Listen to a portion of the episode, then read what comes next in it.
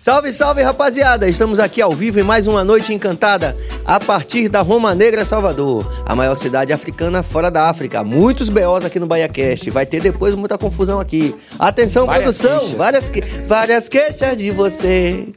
É isso aí, rapaziada. Você apoia o nosso canal, você se inscreve, você ativa o sino, compartilha, você dá like. Tá bombando, hein? Os recortes do BaiaCast voltaram a bombar e a gente tá muito feliz, a gente precisa do seu apoio. Então, já sabe, faz aquele corre. Se inscreve, compartilha, dá like. é, é, faz aqueles corre todo, né? Comenta, diz que não gostou também, porque também dá engajamento. Aí rola aquelas ondas, né? Que você já sabe. Estamos aqui nessa noite de quarta-feira muito animados é, e mandar um salve aqui para os nossos apoiadores. é, original Ateliê do nosso grande Prince Adamo e também Sampaio Sabores, o melhor hambúrguer gourmet da Bahia. Chegando daqui a pouquinho. É, e também um salve especial para a rapaziada da Empatize aqui, meu amigo Carlos Costa, que mandou uma série de camisas interessantes que eu estou usando aí e também valorizando porque tem muitas ideias interessantes aqui rolando na Bahia, a gente tem que valorizar. E aqui do meu lado, meu co-host aqui, a gente esperou um pouquinho o tempo para poder ele chegar, porque a gente disse, não, só vamos começar quando o Pedro estiver aqui. Imagine, rapaz, o cara bagunçando tudo no Bahia Cash. Pelo contrário, a sua, a sua presença é, como é que eu dir- diria, inegociável. Ah, é um prazer estar aqui mais uma vez. Obrigado pela audiência de todo mundo. Só reforçando o que Serginho disse aqui. Minha gente, senta o dedo no like. Se você já não vai com nossa cara, senta o dedo no dislike. o que importa é a gente cutucar ali o, o algoritmo e você e a gente. Oh, pera aí, rapaz, que violência. Então, o que importa é você fazer a gente dar essa força no nosso corre e de muita gente que passa por aqui. Com certeza. Eu acho que tá na hora da gente anunciar o nosso convidado. Não, antes disso um pouquinho, a gente tem que anunciar o- a equipe também. Falei, vocês Ah, ah, é contratual, é? Exato, Cláusula contratual. Pronto. Então, começando com o nosso diretor. Geral. Geral, geral desculpe, quase eu esqueço. Geral. Jorge Billy, aplausos. Vocês Alô, podem, não, vocês podem não estar ouvindo. Reencarnated. 5 Rádio Bahia Cast é com vocês. Nosso diretor executivo e de cortes, Cabas. Yeah. Está E nossa produtora, diretora de produção, desculpa. Arte, produção e limpeza de óculos. E- Exatamente, nossa incrível Sony. É isso aí. Um grande salve pra Suane também e fazer uma menção honrosa a Lena também, que teve aqui hoje durante o dia, não foi, Billy? Que é a nossa matriarca, na verdade, né? Eu não Quem- conheço ainda. É, a mãe de Billy teve aqui Ah, hoje. é, Billy? a matriarca, é. Que é, inclusive, uma figura que eu tenho que entrevistar. Até tem que rolar essa entrevista logo, porque ali também conhece muitas histórias, né, Billy? É. Quem nessa Bahia não tem muita história, né? Rapaz. Olha, eu pirei com aquele seu negócio, viu, bicho, do Titanic baiano. Titanic baiano. A Bahia é um meme concept, sabe como é? É isso que é a Bahia, é um meme concept. Toda hora aparece alguma coisa. Fica, Pô, não, não, não tem muito trabalho não, é só esperar o tempo passar que acontece alguma coisa, né? Canta a corda. Foi Tem a bacana. presença também do nosso Chulenga, que tá aqui com a gente, aqui no, no- no nosso estúdio. Obrigado pela presença.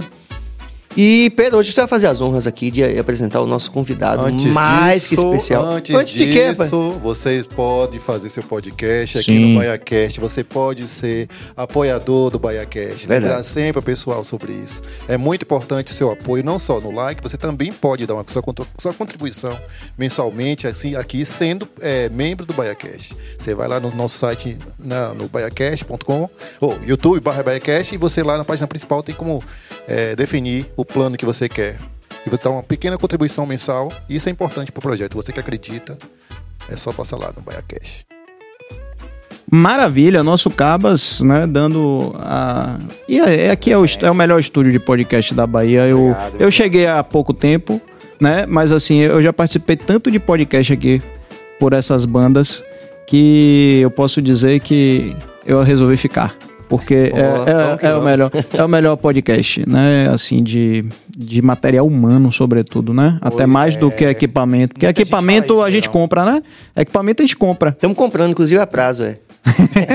Tá no cartão.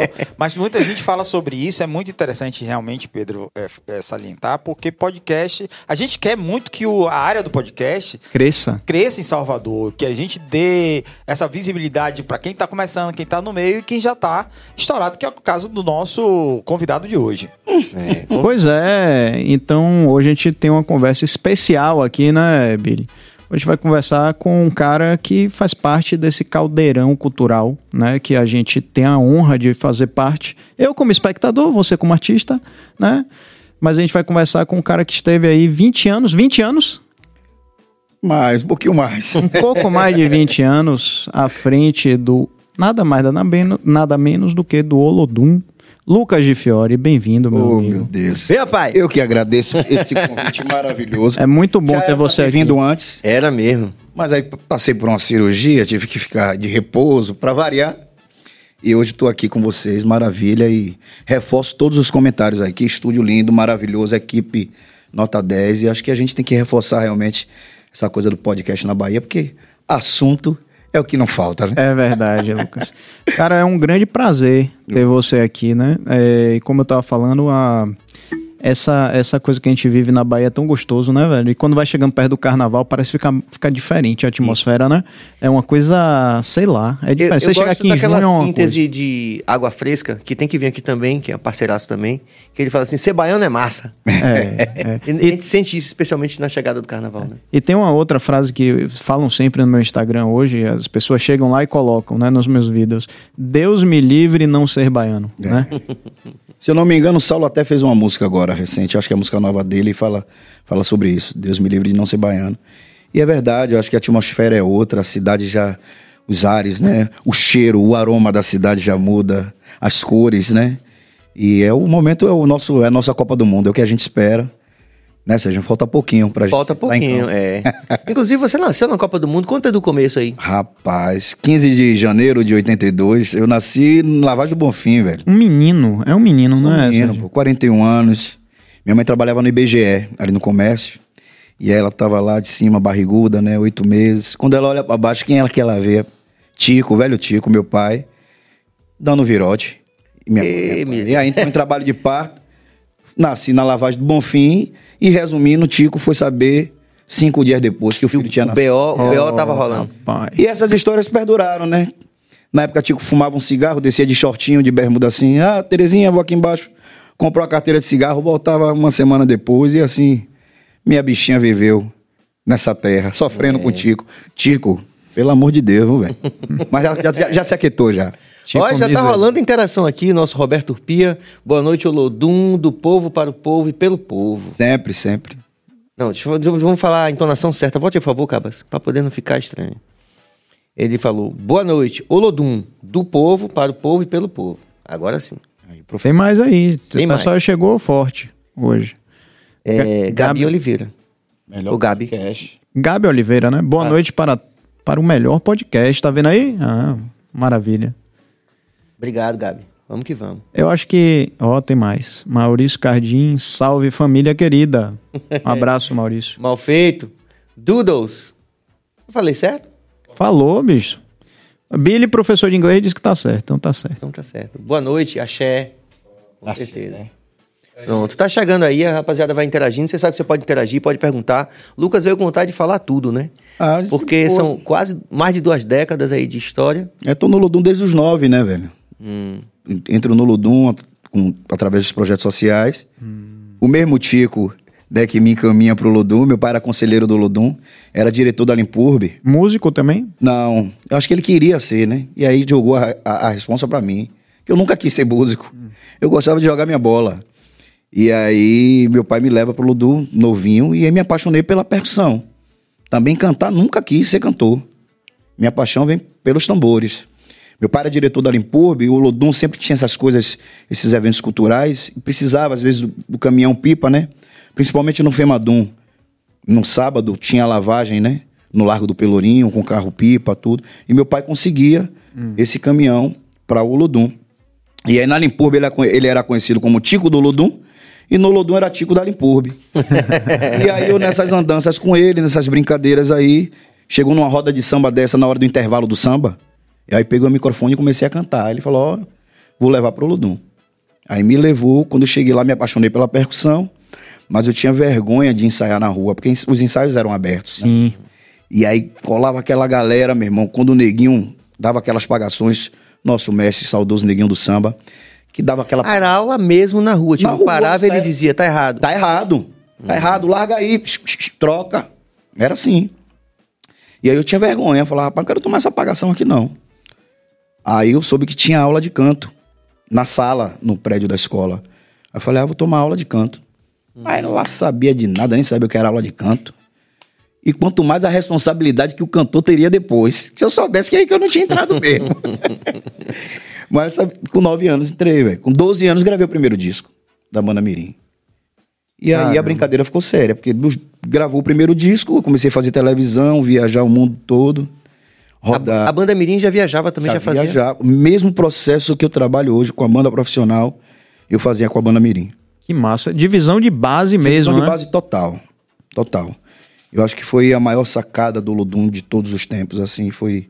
Eu acho que é o primeiro projeto sociocultural do Brasil, eu acho que é o Ludum. E sustentável, né? É. Porque é uma coisa que vai o tempo todo se, né, se renovando. Se renovando. Aí a gente vai... Vem realmente para a questão social, para a questão da desigualdade. Então, enquanto houver desigualdade, vai ter espaço para projeto social. E vem cá, Lucas, você começou é, na percussão. É uma curiosidade minha, porque você tem né, lá vários instrumentos de percussão. E quando o menino chega lá, ele já chega em um. Assim, ele fica sempre no mesmo instrumento de percussão, ou ele, ele roda, ele vai pro, pro surdo, ele vai pra. Não sei se é bacurinha, É repique. repique, é. Como é isso? O Olodum, antigamente, ele tinha muito esse processo de chegar e ficar, né? Primeiro, a escolha era pessoal, né? É é a pessoa que escolhia qual instrumento que ele se identificava e que ele tinha aptidão para tocar e ficava aquilo ali. Quem toca repique, toca repique. Ninguém não gostava muito de girar as peças, não. Tanto que tiveram músicos que saíram do Olodum por querer ter mais conhecimento e tocar outros instrumentos. E naquela época ficavam muito presos, limitados a tocar só aquele instrumento. Hoje já é mais fácil.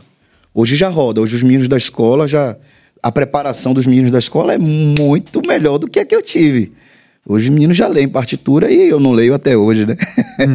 a gente é processo Você de foi- rua. É, foi um dos pioneiros, né? Pioneiro mesmo, projeto de rua. Muita gente boa não lê partitura, né? É, Engraçado isso. Armandinho, é, é. Armandinho de Armandinho do Doi Osmar diz que ele tem medo de hoje tentar aprender, porque ele, ele diz que se ele tentar, ele tem a impressão que ele esquece tudo na prática. É. E assim, é- é- isso é uma discussão também muito antiga, né, no- no- na arte, assim, na música, né, essa coisa de- do cara ler partitura ou não. E hoje, graças a Deus, acho que com essa velocidade e a quantidade de informação que a gente tem, esses mitos já até já caíram bem mas, mais. Mas, por exemplo, para você dar aula de música hoje, você tem que ter a licenciatura, né? Sim. E não pode uma pessoa que tem um conhecimento notório. Sim. É, vamos pegou um homem Armandinho da aula, que é uma coisa. Veja, calma, calma. Não, na não, faculdade. colégio, colégio. Não, É, não. é, é, isso, que eu, eu- isso que eu ia falar agora. Isso, isso você está falando de algo acadêmico, né? É, exatamente. escola e tal. Exato, exatamente. Mas é, os maiores professores eu acho que estão na rua. Com certeza. Né? Mas eu sou contra esse tipo de coisa. Eu estava agora no- na reunião dos professores, todo mundo sabe que eu sou professor, e a mulher falou: não pode conhecimento notório para nenhuma área. Antigamente era só para música. Nenhuma área. Inclusive, um amigo meu, que é professor de música, ele teve, foi desligado por conta, por conta disso. Eu sou super contra, porque Pepeu Gomes poderia dar aula lá no colégio, por exemplo. E veja, Não Billy, veja que é, desde muito cedo, já na década de 80, a gente que estava envolvido nesse processo de aprender música de rua, né? Já tinha essa coisa da Juilliard nos Estados Unidos, já tinha o GIT, já tinha o PIT, já tinha todas essas escolas que davam os o status de professor, né? Veja, o status de professor sem nenhum demérito a quem era da rua. Pra gente como B.B. King, por exemplo, que não sabia como dar um acorde. É. É, Van Halen dava aula, todo mundo que, tipo assim, não necessariamente tinha passado por um processo acadêmico. Né? Isso é uma mentalidade ainda de países periféricos. Exatamente, né? Total. Vai dizer que um cara do Olodum, É. talvez neguinho no samba, não sei É. se ele sabia ler Não, partitura. mas não. o cara Não sabia. Só inventou uma coisa chamada Olodum, que o mundo todo É. conhece. É, o samba reggae. E, e a forma também dessa música aprendida na rua, né? A gente já mostrou, provou por A mais B que a gente consegue acompanhar qualquer tipo de música, qualquer orquestra, qualquer estilo musical. E quando é o contrário, muitas vezes isso não acontece. É mesmo. Eles perdem, eles não têm o swing, né? Que a gente chama aqui. é, fica aquela música engessada, aquela música dura. Né? A gente não, se botar, a gente balança a música, entendeu? Então é, é, é diferente. a- É aí que entra o Dendê, né? É aí que Com- entra o Dendê. força, né? Total. Agora você falou, Lucas, sobre é, né, o, o mundo conhece o Olodum. E você provavelmente com o Olodum conheceu o mundo, né? É, deve Rodei. ter rodado bastante, né? Fala aí um pouquinho dos países que você passou com o Olodum, que é uma bandeira baiana, brasileira, mas baiana, É. em primeiro lugar. Eu já fui para 29 países com o Olodum. Só, né? Só. Imagina aí. É pouco, é pouco. Mas a gente fala assim também, é, a vida de músico, ela é, é complicada. Porque às vezes o cara assim vai e desce, ah, já fui para 29 países. E você às vezes conhece aeroporto e hotel. Sim. Entendeu? Então, nem a oportunidade de ir num bom restaurante, de, de ir numa praça turística né, para você Histórica. compro- histórica para você comprovar às vezes que você estava naquele país, às vezes você nem tem. Fazer uma selfie, né? Entendeu? Na Porque praça. você, naquela correria, Europa mesmo, a gente rodava muito e de ônibus. Com muita qualidade, diga-se de passagem, né? Estradas maravilhosas, ônibus com cama. Então a gente, você sai de um país, vai para o outro. E às vezes era assim, cumprindo a agenda. Tocou hoje, amanhã você tem show de novo. E, e aquilo entra no seu currículo como países visitados, normal.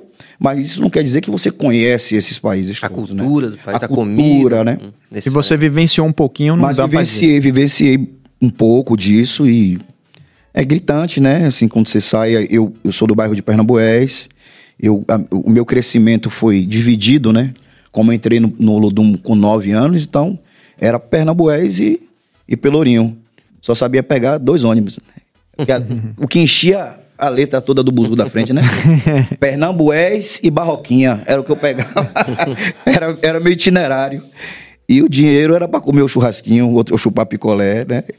Passar Mas com debaixo. certeza, Lucas, essa experiência, mesmo com toda essa, essa pressa, eu queria que você falasse sobre isso, porque a gente tem um, pro- a gente tem um projeto também aqui de muito sucesso também nesse sentido, que é o Neogibá. Aí você pega os meninos que saem de bairros periféricos, aí você fala assim, ó, o mundo existe aqui, ó, tá aqui. Então, isso é uma experiência que transforma Não, muito. é, é isso que eu ia falar, assim, era gri- gritante, porque você saía dessa realidade periférica e chegava em países com uma cultura completamente diferente, né? De- relacionada a tudo, não só a língua, a alimentação, aos costumes, a música, as vestimentas, a forma como você se comunica, né? Com as mulheres, essa coisa de respeito com os homens. Então, países que você beija homem, países que você não beija, países que você não pode tocar em mulher, países que você pode tocar. E João Jorge, nesse aspecto, hoje presidente da, da, da Fundação da Palmares. Fundação Palmares, é um cara que sempre nos alimentou, nos encheu de informação cultural.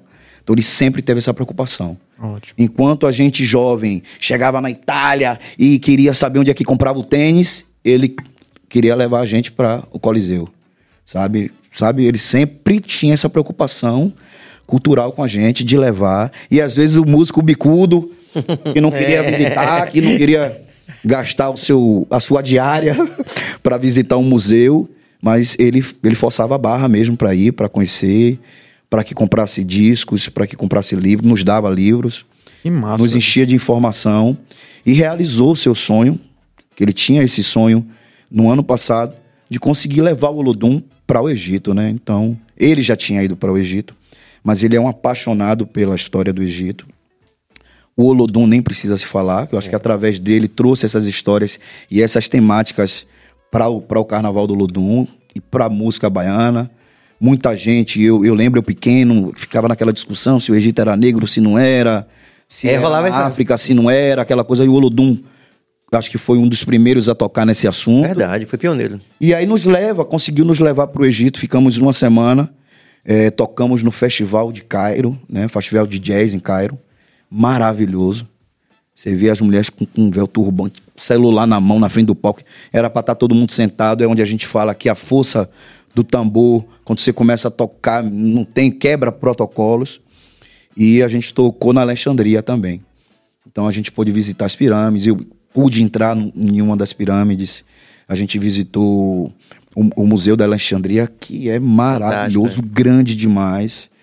E o Museu de Cairo, a gente visitou em um dia correndo mais para ver as coisas que estavam voltados à temática do Olodum. Porque para você visitar, para conhecer, são cinco dias. É muita coisa. Muita coisa, né? E assim, irmão. 5 mil anos de história, né? Só isso. Tudo, é, eu acho que todas as viagens que eu passei, talvez eu resuma no, no, no Egito, porque é. Porque é a mistura do Brasil com o Egito, né? Como diria. Não, né? porque veja, tem até um meme que eu queria, eu queria falar aqui, que a gente vê muito agora, agora na internet, pessoa falando isso, né? Que quando o baiano se sente sozinho em qualquer lugar do Brasil, grita. aí ele chega na janela e fala, eu falei faraó! e aí sempre tem alguém que Vai ter responde. alguém que vai responder, velho. Não fizeram isso com a ministra, rapaz? Fizeram isso? Passa, ela, foi, acho que foi no festival de verão, ela passando aquela passarela, aí alguém deu galera um pé, ó, eu falei faraó. Aí a ministra, ê, faraó. Tem que falar. Tem Tem que que, falar, é pô. obrigação. É uma que obrigação de quem nasce nessa terra, porra. E pra onde a gente olhava, a gente via músicas do Ludum, sabe? Eu tava andando ao Rio Nilo, aí você lembrava de músicas. Ah, Pirâmide de Sacara. Ah, tudo você lembrava das canções do Ludum. Então era arrepiante. Então eu acho que se, se dá pra se fazer um resumo breve e rápido do que foi as minhas viagens com o Ludum, eu acho que o, o Egito tá no top 1. E aí depois vem Japão. O Japão foi uma loucura também. Nossa senhora, isso deve ser uma viagem. É um sonho conhecer. É tanta, é tanta diferença cultural, É. né? Em todos os aspectos de civilização, de tudo e de cabeça mesmo. O, o japonês parece ter uma programação mental diferente, né? Do resto dos, dos outros seres humanos. A Mas- gente teve a possibilidade de, de visitar três locais diferentes no Japão, né? A gente primeiro foi para Ilha de Sado, que é aquele Japão bem tradicional. E aí onde você vê, você chegava no hotel, você via os velhos, as velhinhas trabalhando em alta, irmão. Você, a gente, quando você olha pela tradição da gente, você fica com pena, você fica querendo ajudar. E tipo E assim, de boa. me dê licença aqui, deixa eu fazer meu trabalho e, e trabalhando essa coisa da cultura aqui tem essa coisa de, de a gente não dar essa atenção aos velhos, não tem uma qualidade de vida para que ele se torne um velho saudável, para que ele possa trabalhar e se sustentar, né? E lá já é, é, É. culturalmente falando, já é um outro processo. É outro processo. Depois a gente foi para Okinawa, já com base americana, o jato rolando e McDonald's, aquela coisa toda. E depois a gente foi para Tóquio. A gente ficou no centrão ali, onde tem o maior cruzamento de pessoas do mundo. Ah, aquela- aquela sinaleira, Sim, sabe? sim. Meu Deus Aquela do clássica. céu. Você entra em uma loja, você se perde. Alguém vai, vai dizer o nome desse, desse cruzamento aí daqui a pouco. É, você entra numa loja, você se perde, porque é mu- muita coisa. Meu Deus. Entra, Não, a megalópole entra- diz que tem 80 milhões de pessoas que, que rodam ali naquela megalópole ali. É loucura, irmão. Se você não tem sentido de, de localização, não saia não, viu? E a galera lá. Sem em a ajuda de um profissional, não, vá, não. Essa é a frase clássica do nosso, nosso voo, né? No, no simulador de voo. Mas. é, e a galera lá em Tóquio mora praticamente hoje em dia em cápsulas, né? É, é tão complicado a questão do o metro Espaço, quadrado sim, sim. é, de espaço, é tão loucura, que tão disputado que a galera mora quase em cápsula. Cara, isso é muito doido, Muito né? A doido, gente é. pensar nisso. E a questão falou uma dos coisa- tremores, a questão dos tremores também, a gente tava... Você num- experimentou o terremoto lá? Rapaz, tá, experimentamos. Não com essa... mag- Que, coisas que pra ele é normal. Quem tá embaixo, eles dizem que não sente esses pequenos tremores. Eu, a gen- eu tava no hotel, então a gente tava numa parte alta, e aí, de repente, eu tô vendo aquele negócio sacudiu a primeira vez, assim, sacudiu a segunda. Minha reação só foi de bafar o, o passaporte. Foi como se caísse. Acho que pra comprovar que era eu, né? não tinha. é, não- você não pensa, né? É, O que veio assim foi, bafei o passaporte e saí. Quando eu cheguei no corredor, tava a banda toda no corredor, assim, todo mundo assustado, aquela agonia, porque tinha rolado esse tremor. Mas eles falaram que quem tá lá embaixo não, nem percebe. Vocês lembram, é, teve uma cena que eu nunca vou esquecer, velho, da, teve um terremoto, assim, de alta magnitude e que é, o pessoal tava num prédio comercial, vidro que não acabava mais, né, o- a fachada do prédio era toda de vidro e o, a fachada se desfazendo, caindo vidro que não acabava mais e o pessoal dentro da, do prédio, né, então como você sair do prédio Aí o, o, pessoal em fila, todo mundo em fila, e o cara na frente, eu não sei se segurança, bombeiro, sai, por favor, um de cada vez, não sei o que, o pessoal botava o, o paletó assim na cabeça, ia saindo em tranquilidade. Imagine isso no Brasil. Meu Deus Ah, do céu, é, é. é doido. É porque, assim, essa coisa do treinamento para o pânico, né?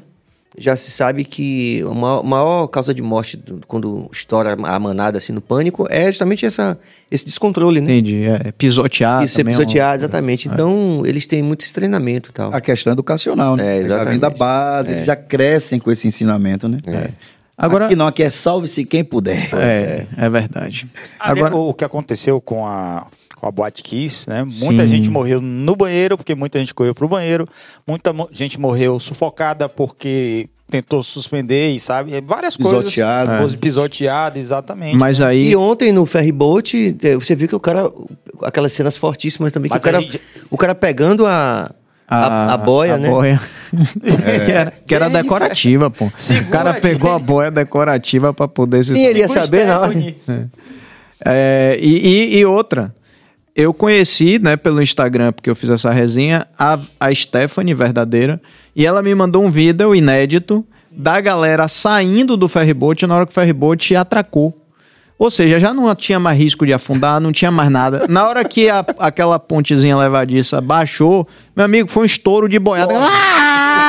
Já tava todo mundo em terra firme e a galera gritando que nem doido mesmo. Meu Deus. Eu tenho esse vídeo, é Bahia. É a galera, graças a Deus, meu senhor do Bonfim. Ah, loucura desgraçada.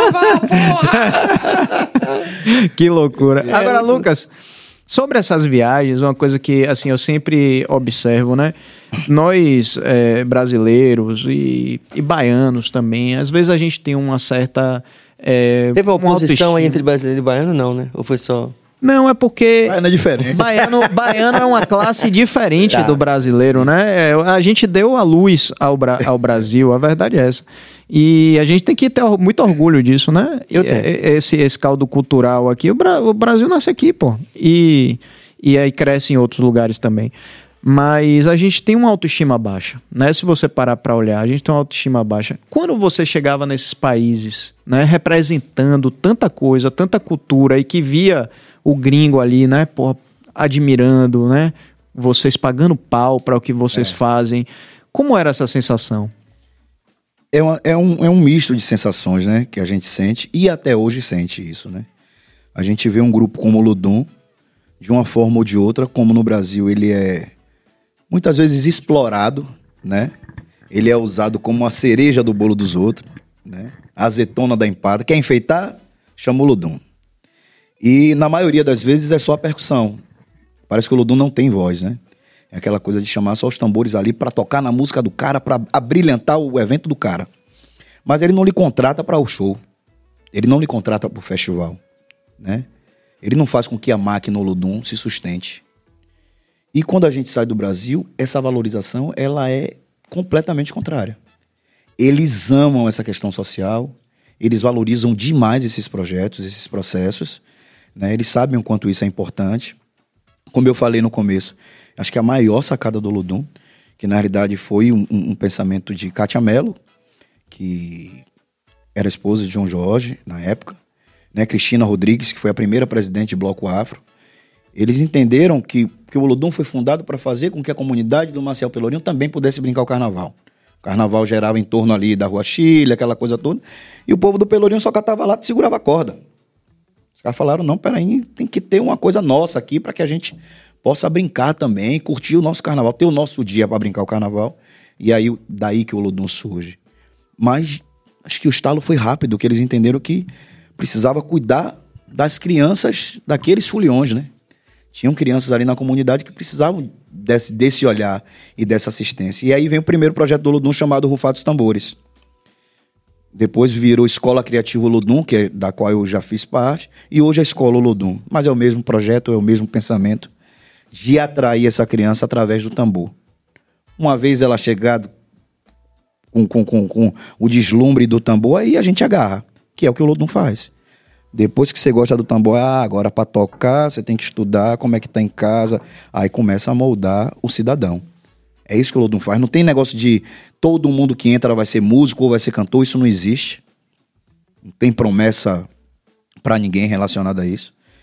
É o que é o que você vai gerar, é o dom que Deus lhe deu, vai se aprimorar e se você der para ser cantor ou percussionista vai ser. Mas a proposta não é essa, a proposta é formar cidadão.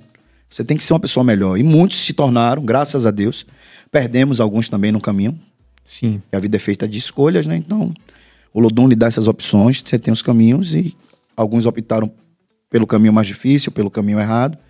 E a gente perdeu, é doloroso, mas a gente viu quantas pessoas se transformaram através da arte. E eu sou um exemplo vivo disso, de transformação do Ludum, de, de consciência, de cidadão, de tudo que eu aprendi no Ludum. E a gente se torna membro, é, um, um membro, né? Eu sou um multiplicador do que o Ludum implementou em minha vida. Perfeito. Eu, no ano de 94, eu já tinha projeto social em Pernambués. Sem nem saber o que era projeto social, nada disso. Era só o que eu aprendia no Ludum, eu levava para o meu condomínio.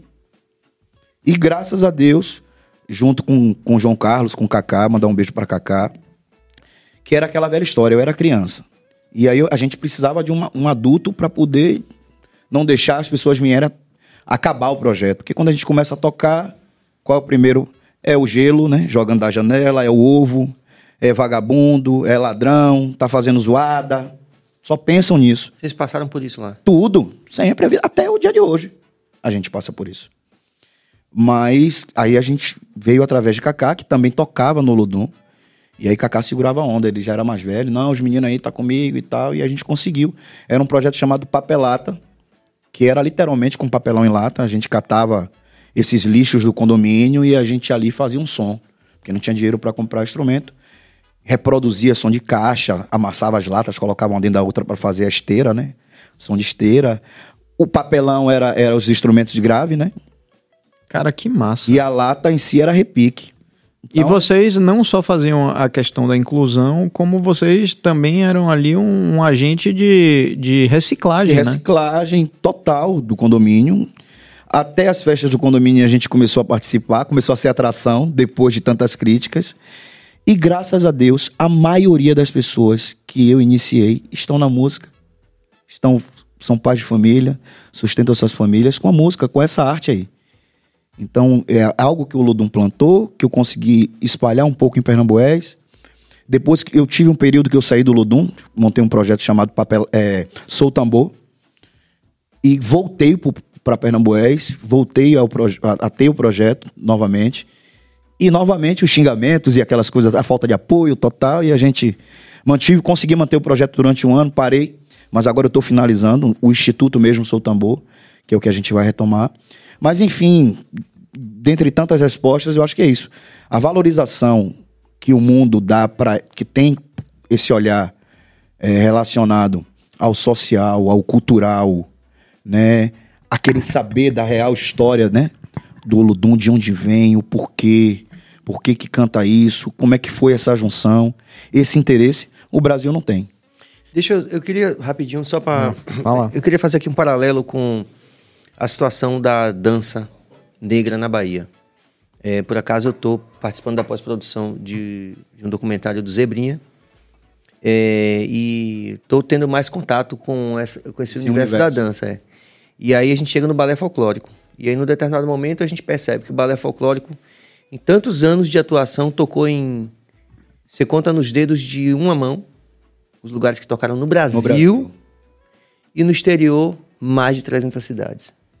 Os melhores hotéis, os melhores festivais, Ou seja, é, uma- é, é o mesmo fenômeno mesmo fenômeno. de exclusão que a gente vive no país.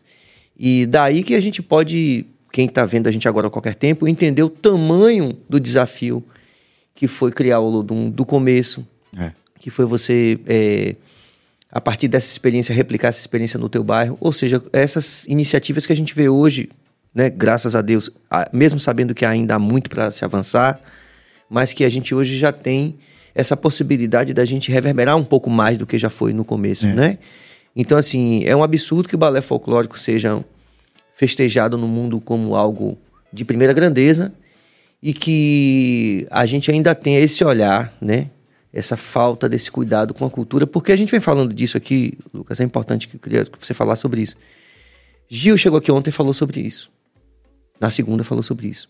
Armandinho falou sobre isso. Jerônimo falou, ou seja, nós, classe artística, sofremos ainda muito com isso. Jerônimo falou, por exemplo, que o percussionista, como você, como você falou, né? A gente consegue trazer o maior artista pop do mundo, a gente vai falar sobre isso daqui a pouco.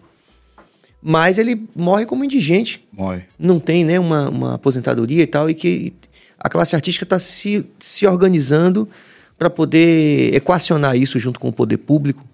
Né? A gente precisa realmente É ter. necessário, É necessário. Né?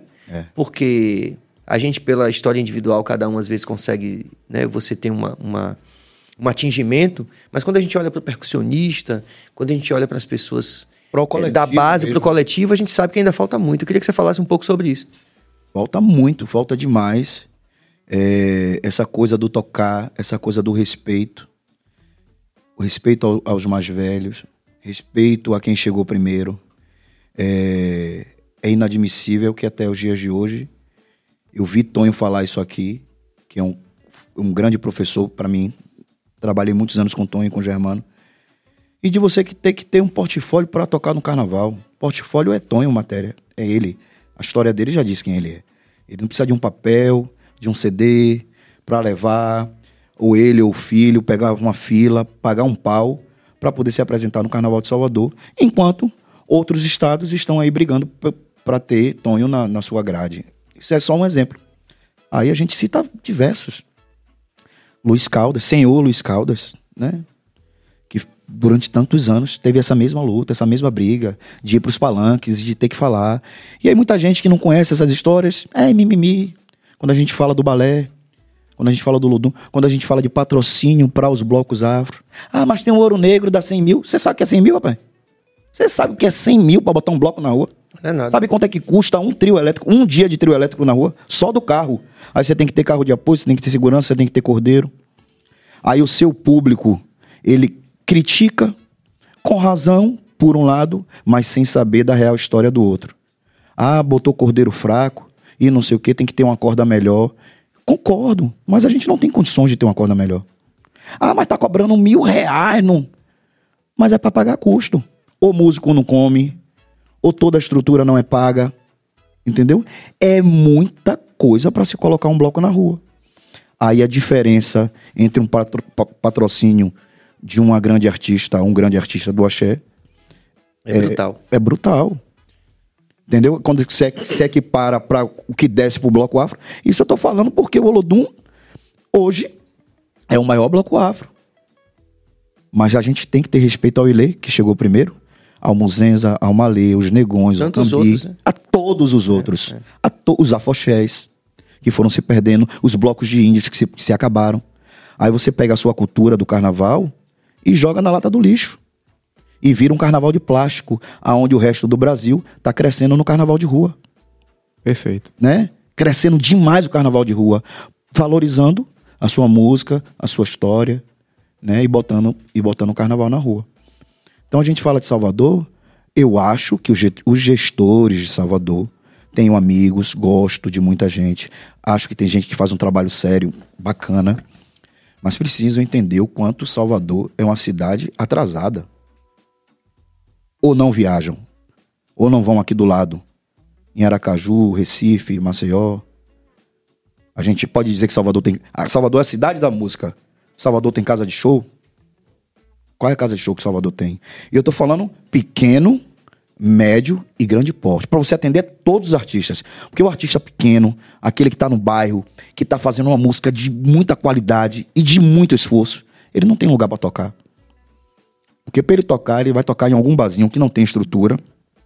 Ele vai ter que entrar como sócio do cara do barzinho. Sócio que eu digo, ele que vai vender o ingresso dele, ele vai botar gente, ele vai fazer a divulgação. O cara escolhe o dia que ele vai tocar, diz quantos músicos ele vai ter que levar, e no final das contas o cara ainda pega uma parte do dinheiro dele.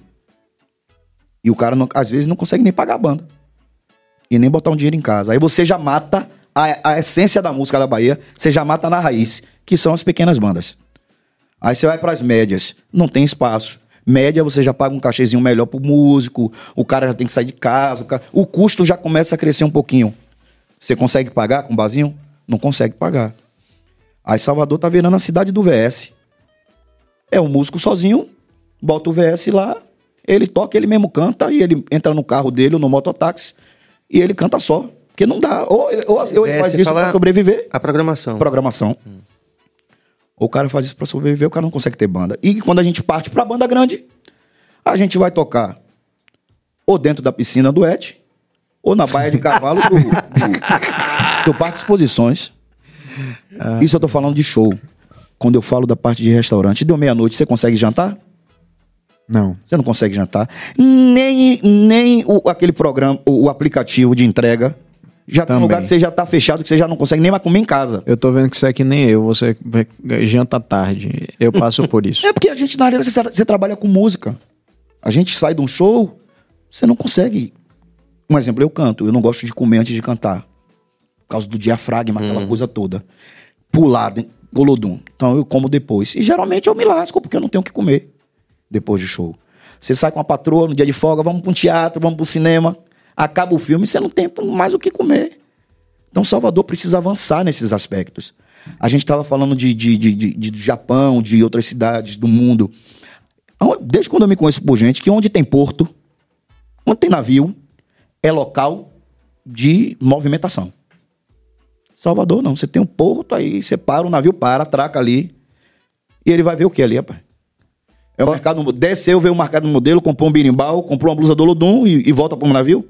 Posso botar mais pimenta ainda nessa? Pode, bote aí que a gente precisa eu acho que é, isso. eu acho que você primeiro você você resumiu de uma forma genial, inclusive Cabas anota aí a secundagem porque isso aí é, é corte dos bons, viu, velho? Isso é corte dos bons e a gente precisa discutir Salvador. Ele tá certíssimo, você tá certíssimo. Precisamos, pô. Agora, você sabe é, o que eu ouvi de uma pessoa que desembarcou aqui de navio? Porra, navio chega, hoje em dia tem navio que chega aqui com 5 mil pessoas para desembarcar.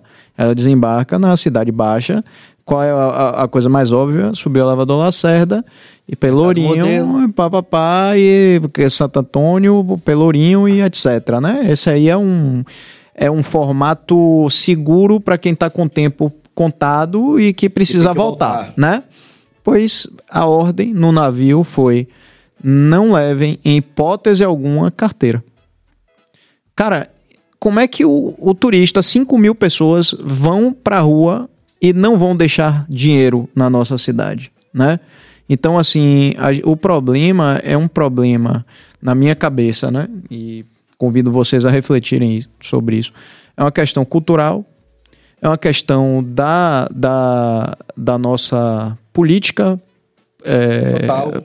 é, aqui, local, da gente, e de segurança pública, né? Porque a gente viu, rodou aí muitos e muitos eh, vídeos de assalto no Pelourinho de uma forma que parece que não existe nada, é, é- é faroeste. É. O cara chega ali, um bando de gente, vai pegar uma coisa de um, de outro tal.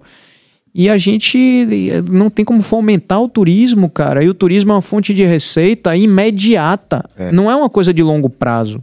Né? Quando você consegue encher isso aqui de gente, você faz a economia eh, girar imediatamente. E o carnaval é uma prova disso, não é? O nosso carnaval é uma prova disso. Em seis dias, quanta. Olha a briga aí da galera dos ambulantes que não estão conseguindo o, o alvará lá, a licença para trabalhar. Eles se mantêm um ano inteiro Receita. com isso, né? A receita é muito importante. Então, é, eu acho que você faz um. Você faz aí um resumão. É um problema né? geral. Um Como problema generalizado. A gente precisa realmente ter esse olhar e cobrar dos, dos nossos gestores. Não estou falando de partido. É, a pandemia veio e eu fui estudar, graças a Deus, e me formei em gestão pública também, até para entender um pouco mais, por, por conta do, do projeto do Instituto Sotambor, que eu quero colocar na rua e vou colocar na rua. Aí, Serginho, quem tá falando não é só um grande artista, né? É, é um gestor público. É, a gente Olha lá, buscar especialista. como eu falei, gosto de, de, Tem uma galera que tá aí que eu gosto, que bato palma, que eu vejo quanto sua camisa para poder fazer as, as coisas acontecerem. O, o grande público também precisa entender que, ah, porque só pensa em festa, tem o dinheiro voltado para festa, eu não posso tirar o dinheiro da festa para botar na saúde e o da saúde botar na segurança. Cada espaço tem o seu dinheiro voltado para aquilo ali. E eu acho que cada espaço precisa da sua atenção devida. Realmente a segurança pública está deixando a desejar na nossa cidade.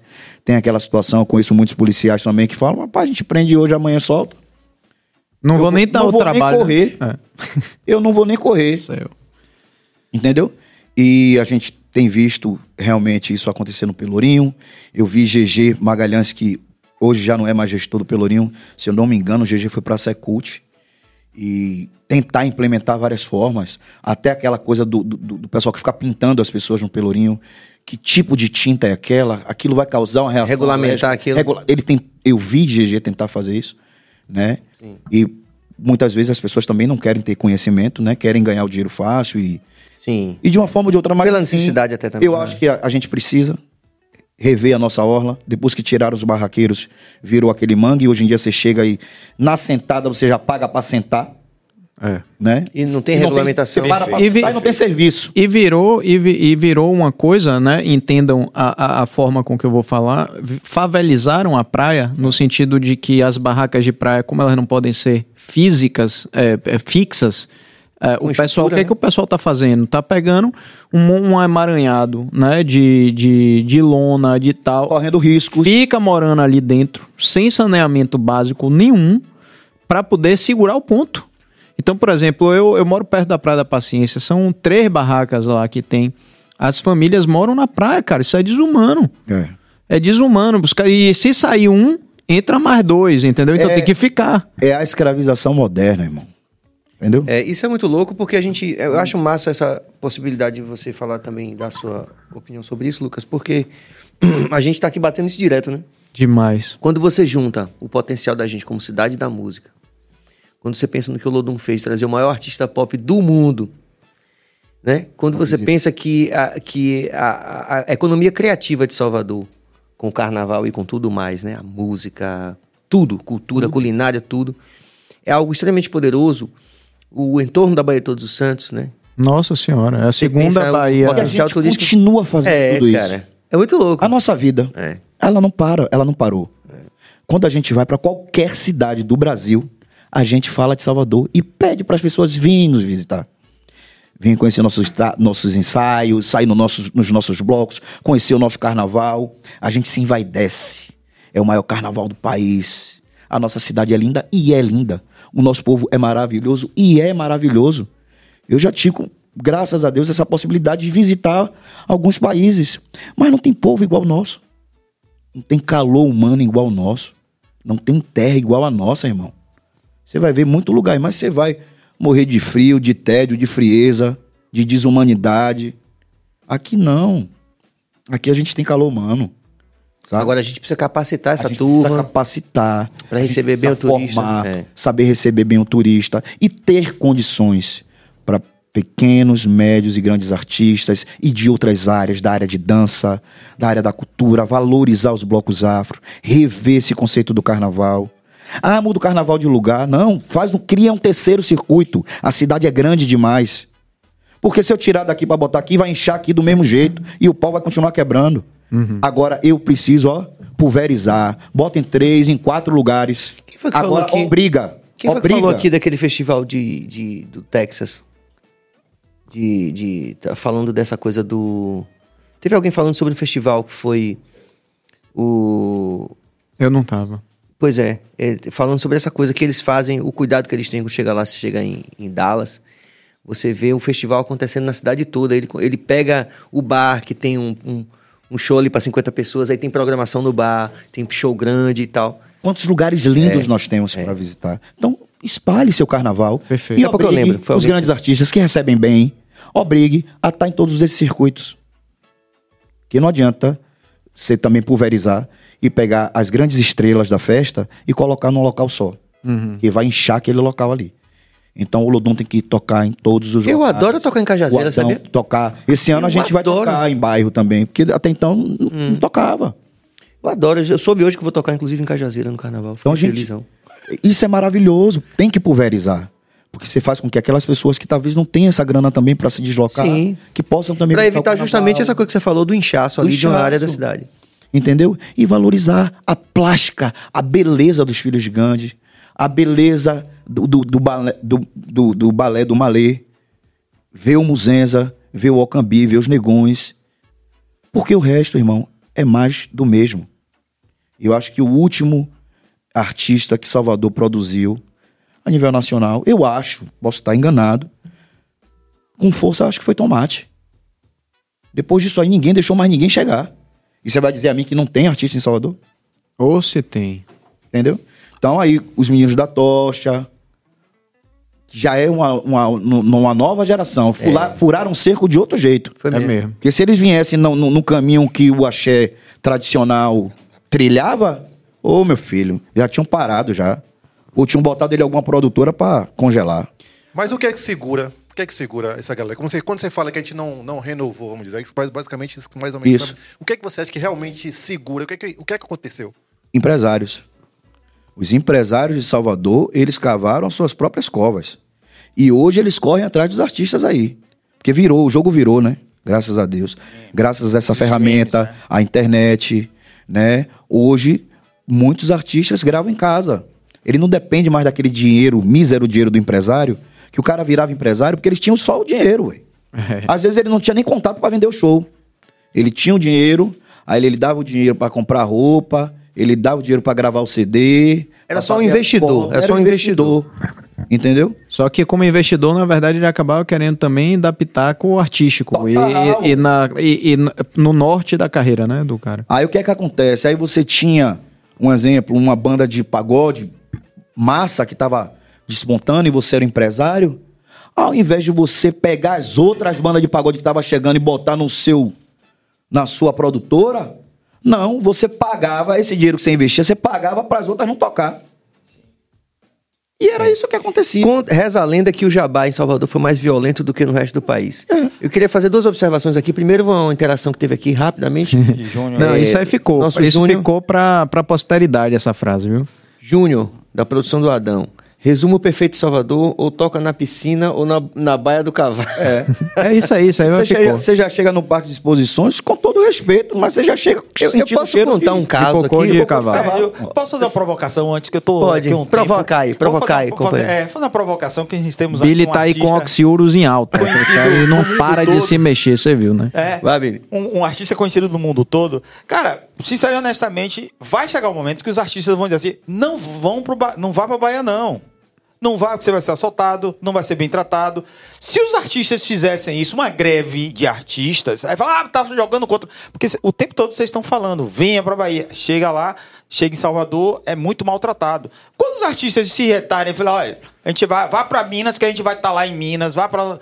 As pessoas, talvez, os, os governantes, né? Porque se a gente falar do governador, a gente é de direita. Se falar do prefeito, a gente é de esquerda. é. É, é, entra essa bobagem. Eu bem danada. sei- eu bem Nós sei o que é isso. Baianos, É, do soteropolitanos, nós também temos medo de ser assaltados, essas coisas assim. Então vai chegar um momento que os artistas, que são a grande atração, certo, do carnaval e tal, vai dizer, não, não vá não, porque você vai ser assaltado. Porque se eu mandar você ir e você for assaltado, você vai me culpar. É. Mas já existe um certo esvaziamento nesse sentido, viu, Billy? Não, mas Porque ele muitos tá falando de uma coisa oficial, né? De você tipo um a e manifesto, falar. né? É. Um manifesto, né? Eu não, eu, eu- Mas eu digo assim, eu rapidinho. creio que chegue a esse. Não, também eu não. vou falar mais alto. Isso, isso. É É verdade. aquela história, irmão, ó. Eu posso falar mal. Mas você que é de fora, não fale mal. O pau vai, o pau vai quebrar. Deixa a E gente também- ir no Bahia Cast falar mal. Você que é de fora, ó, calado aí. O que rola muito, que eu já conversei com vários artistas, talvez possa vir algum artista falar um pouco disso, é que acaba sendo as- é, muitas vezes, né, com uma certa frequência, até assustadora, acaba sendo vantagem para o artista tocar fora do que tocar no Carnaval de Salvador. O que é triste pra gente como artista. É triste. Né? Mas isso rola também. Que é uma. É, é, isso já deixou, você tá entendendo? Antigamente, o cara fazia questão de ganhar menos pra tocar em Salvador porque era vitrine. O cara, quando tocava em Salvador, ele tocava no resto do país. Isso já acabou. Né? A gente tinha o, o nosso Grammy Latino, que era o troféu Dodô e Osmar, que era um momento massa de a gente se encontrar e aquela descontração toda, né? E até, até as máfias surgirem e, e neguinho tirar troféu de um e tirar troféu de outro e dar pra outro. Isso é BO, viu, pai? Tá patrocinando um evento. Assim, é BO isso aí, viu? Eu tô quieto, eu não falei Não, nada. eu tô falando porque eu vivi, eu vivi isso na pele, tá ligado? É, todos nós, né? Então eu vivi isso e depois eu consegui faturar. Eles colocaram dois anos. Melhor troféu de cantor de bloco afro. Melhor cantor de bloco afro. Eu ganhei os dois anos consecutivos. Mas. O que é cantor de bloco afro, rapaz? Eu não sou intérprete igual o outro, não é? Não é a Boa. mesma coisa, não. Então, assim, são. Enfim, são temas e subtemas para poder tentar satisfazer aquela comunidade que reivindicava. Ah, você é preto, tá brigando pelo preto. Não, então tá. Então agora você vai ganhar o troféu de preto aqui. troféu de bloco afro. Tipo a cota, né? É a cota. Vai entrar pela cota, porque você não tem espaço para estar aqui entre os outros. E assim vai. E Salvador deixou de ser essa vitrine. Então hoje, eu como pai de família, Serginho pai de família, o Adão, produção, Rhodes, é a grana que tem que entrar. Pra pagar essa galera. Não dá pra tocar no carnaval e você ficar 90 dias esperando você receber Na melhor das dinheiro. hipóteses. Na melhor das hipóteses. Sem você ir lá mendigar aquele dinheiro que você já tocou. Que eu também já tomei quebrança com o seu tambor, viu, gente? Já toquei, já viajei É B.O., hein? e não recebi. Mas enfim, isso, esse mito já acabou. Então hoje realmente as bandas preferem tocar em outros estados que pagam melhor, a condição é melhor, você vai se desgastar menos e vai voltar pra casa já com seu cachê no, no bolso. no bolso. Agora, vem cá, Lucas. É engraçado, cara. É um movimento que eu sempre observei. Isso que você fala. Deixa eu falar com o Chulenga. Chulenga, se eu estiver falando demais, me controle. Mentira, fale. Não tem problema, não. Agora é Qualquer tarde. Agora já foi. Agora já foi. João Jorge, perdoe, pô. Tudo certo. Mas é, eu sempre observei essa, essa questão que você falou, né? Do, do Olodum como uma coisa assim. Como é que eu posso dizer? É, que você coloca num casamento, por exemplo, faz aque- aquele som. É, mas é pra gringo ver, Gringo né? ver. Tipo assim, vai vir uma galera de São Paulo pro meu casamento, a noiva é paulista. A palavra é a seguinte, Aquela coisa. Vou botar um batuque. É isso, vou botar isso aí porque é bem Bahia. É bem Bahia. Mas na hora que a banda pra galera curtir, curtir, curtir, Eu contrato outro. eu contrato outro. Eu já vi isso É. acontecer várias vezes, né?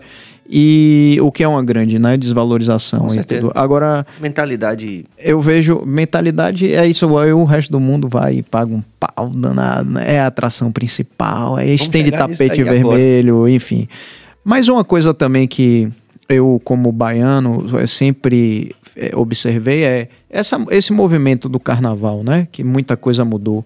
É, inclusive, é, Durval tem uma teoria, porque cada um tem uma teoria, né? Durval tem uma teoria que o carnaval meio que desandou, né? Durval, me desculpe se eu estiver falando é, besteira, termos diferentes, mas o carnaval deu uma arrefecida quando as mulheres passaram aí para o carnaval de salto alto, né?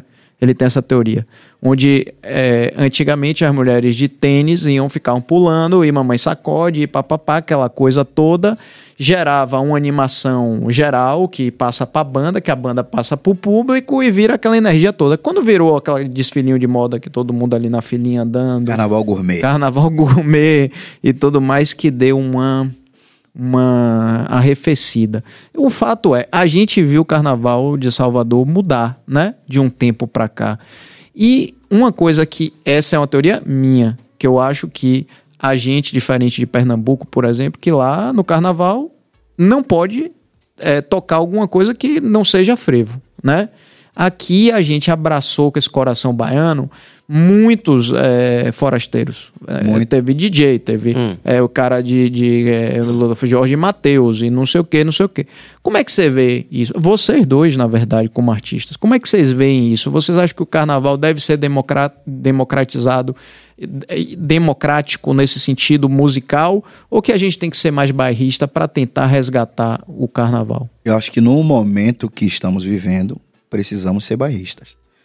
Porque essa demanda e essa abertura não só foi na parte musical. Porque se, fi- se ficasse na parte musical, eu acho que todo mundo tem direito de curtir o que quer, de dançar a música que quer e de achar boa a música que quer. Então isso aí é bacana. Pô, o carnaval é plural, eu canto e danço o que eu quero. Massa. Mas a diferença tá nas dificuldades, como a gente falou. Poxa, o Lodum tem uma dificuldade de botar o bloco na rua, por quê? Por causa de grana. Aí vem Jorge Matheus com um caminhão de dinheiro, compra o melhor lugar na fila. Entendeu? Aí ele, ele sai, ele sai no melhor horário, ele consegue as imagens de TV. O Lodum é o primeiro a sair na barra no domingo. Todas as emissoras estão desligadas, irmão. Só quem tá ligado é a TVE. O resto tá desligado. E quem vem atrás do Lodum? O rei da rua, Bel Marques. Todas ligam pra passar no ao vivo, Bel, Bel vindo na barra, atrás do Lodum que já passou. Como é que eu consigo um patrocínio que o cara vai dizer assim, irmão, não vou lhe, não vou lhe dar um milhão, porque você não vai me Minha marca não vai rolar, né? Não vai rolar. Você não vai eu vou me dar dar 10 antena. milhões a Bel, porque ele vai, ele vai me mostrar para o mundo todo. Porque o carnaval da Bahia é para o mundo inteiro. A internet joga para o mundo todo. E é assim que é. Sexta-feira, o tradicional do Lodum. O Lodum desfila no Pelourinho, vai às autoridades para casa do Lodum, assinar, tira foto. A gente no outro dia sai no jornal impresso. Beleza. Na hora do desfile do Olodum, no Campo Grande. Só TVE, pai. As outras estão lá, ó, dançando. E outra coisa, agradeço muito aos funcionários das TV, porque é eles que ficam dançando. Porque nem muitas vezes o âncora vai na, na beira dar um tchau pra gente, não. Entendeu? É o cabo, é o cabo man, é a galera da limpeza que cola lá e, Sim. e que dá aquele salve, que dá essa energia pra gente fazer o nosso trampo. Porque tocar na barra três horas da tarde naquele sol não tem sombra, não, pai. Não tem protetor que segure. E é essa galera da rua que sustenta a gente. É o bloco lotado. Entendeu? Do povo preto da cidade, do turista que valoriza. Entendeu? João Jorge fala que o Lodão é o primeiro grupo arco-íris do, do, do, do Brasil. Porque realmente, desde quando eu me conheço como gente, é todas as religiões no Lodum, todos os sexos, nunca teve preconceito com ninguém, sempre abraçou todas as causas. Né? E no nosso bloco sai isso, sai todo mundo. Muita gente às vezes critica. Ah, porque o Lodum tá virando banda pra turista, tá caro demais. Mas é um mercado, gente. Não dá pra você que tá nos assistindo ir no mercado, pegar um pedaço de carne e dizer assim: olha, amanhã, quando eu receber o dinheiro ali, eu pago. O mercado é capitalista. O músico precisa receber, o cordeiro precisa receber, o trio precisa receber. E muitos desses que eu tô falando tem que receber antes, viu, gente? Às vezes você nem recebeu o dinheiro, né, Sérgio? Pô, nem fale. A gente nem recebeu nada e tem que pagar na frente para poder obter esse serviço, para depois receber de onde você tira esse dinheiro. Entendeu? Então, Agora, Lucas, Na ainda, fé, né? tem, ainda tem um detalhe aí no que você está falando em relação ao Olodum. Que, diferente de outras bandas, primeiro, é, é diferente da grande maioria de- das bandas, é a quantidade de músicos envolvidos. E ainda por cima mantém projetos sociais. Ou seja, não é só a sobrevivência do músico ali e tudo, não. É uma entidade É. que precisa se Tem um manter. impacto então, positivo na, na sociedade, né? exatamente. muitas então, vezes, as, às vezes as pessoas não, não sabem disso. De chegar na casa do Lodum e a porta tá fechada. Por que que tá fechada? Às vezes com o telefone à beira de cortar, com a luz à beira de cortar, com os funcionários trabalhando com salários atrasados. Ah, mas é uma grande marca, tem que ganhar muito dinheiro. Ah, ganhou muito dinheiro. Mas não é assim, não. Não tem dinheiro que dure, né? Claro. Então, assim, independente de gestão, mas e as contratações? E a agenda de shows? Quanto é que cada show vale para se manter? Pra manter toda essa Pra estrutura. manter toda essa estrutura funcionando. Entendeu? Então é. Tem que cavar muito mais, tem que ir muito mais além, procurar saber de muito mais detalhes para poder dar sua opinião. Mas como a internet é terra de, de todos, né? A gente pode dizer que não é terra de, ninguém. to- de, de vários especialistas, Tem né? vários Vamos especialistas, fazer o aí todo mundo seguinte. fala o que quer. Teve um, tem, Vamos fazer agora assim. tem uma coisa que você falou, que, que inclusive o Thiago Banha teve aqui e salientou, da questão que Bel tá ali atrás de vocês. E, O balão de Bel quase bate na minha cabeça.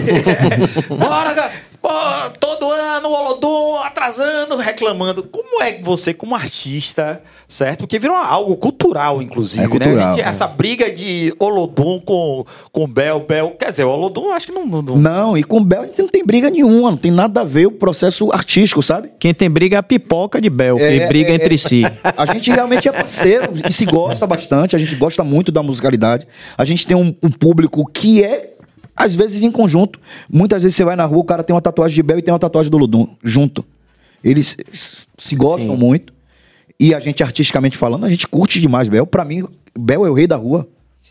Com a idade que Bel tem, fazendo o que Bel faz, é pra ter troféu todo dia. E bater palma, e clones. Levantar Cara vivo e, e cheio de clone. Sabe? Cheio de gente que É mesmo. copia. É um maratonista da voz. O cara faz duas, duas tocadas todos os dias de carnaval, duas vezes por dia, às vezes três. Ele é um fenômeno mesmo. Nesse sentido, ele é mesmo. Entendeu, irmão? Então, assim, é coisa sobrenatural. Esses caras que estão aí construíram tudo isso e merecem respeito. Bel, Durval, Ivete, toda essa galera aí, a gente tem que bater palma. Mas você acha O que. que eu falo é de quem gere, de quem faz a gestão. Várias vezes eu discuti com a polícia, com quem comanda o circuito ali, porque tem horário para cravar, entendeu? E o Bloco Ludum, o nosso público que pegou aquele dinheiro sacri no sacrifício, que às vezes está deixando até de comer, essa é a realidade, que dividiu no cartão do vizinho, que às vezes não tem cartão. Ele quer curtir, como você que faz teatro.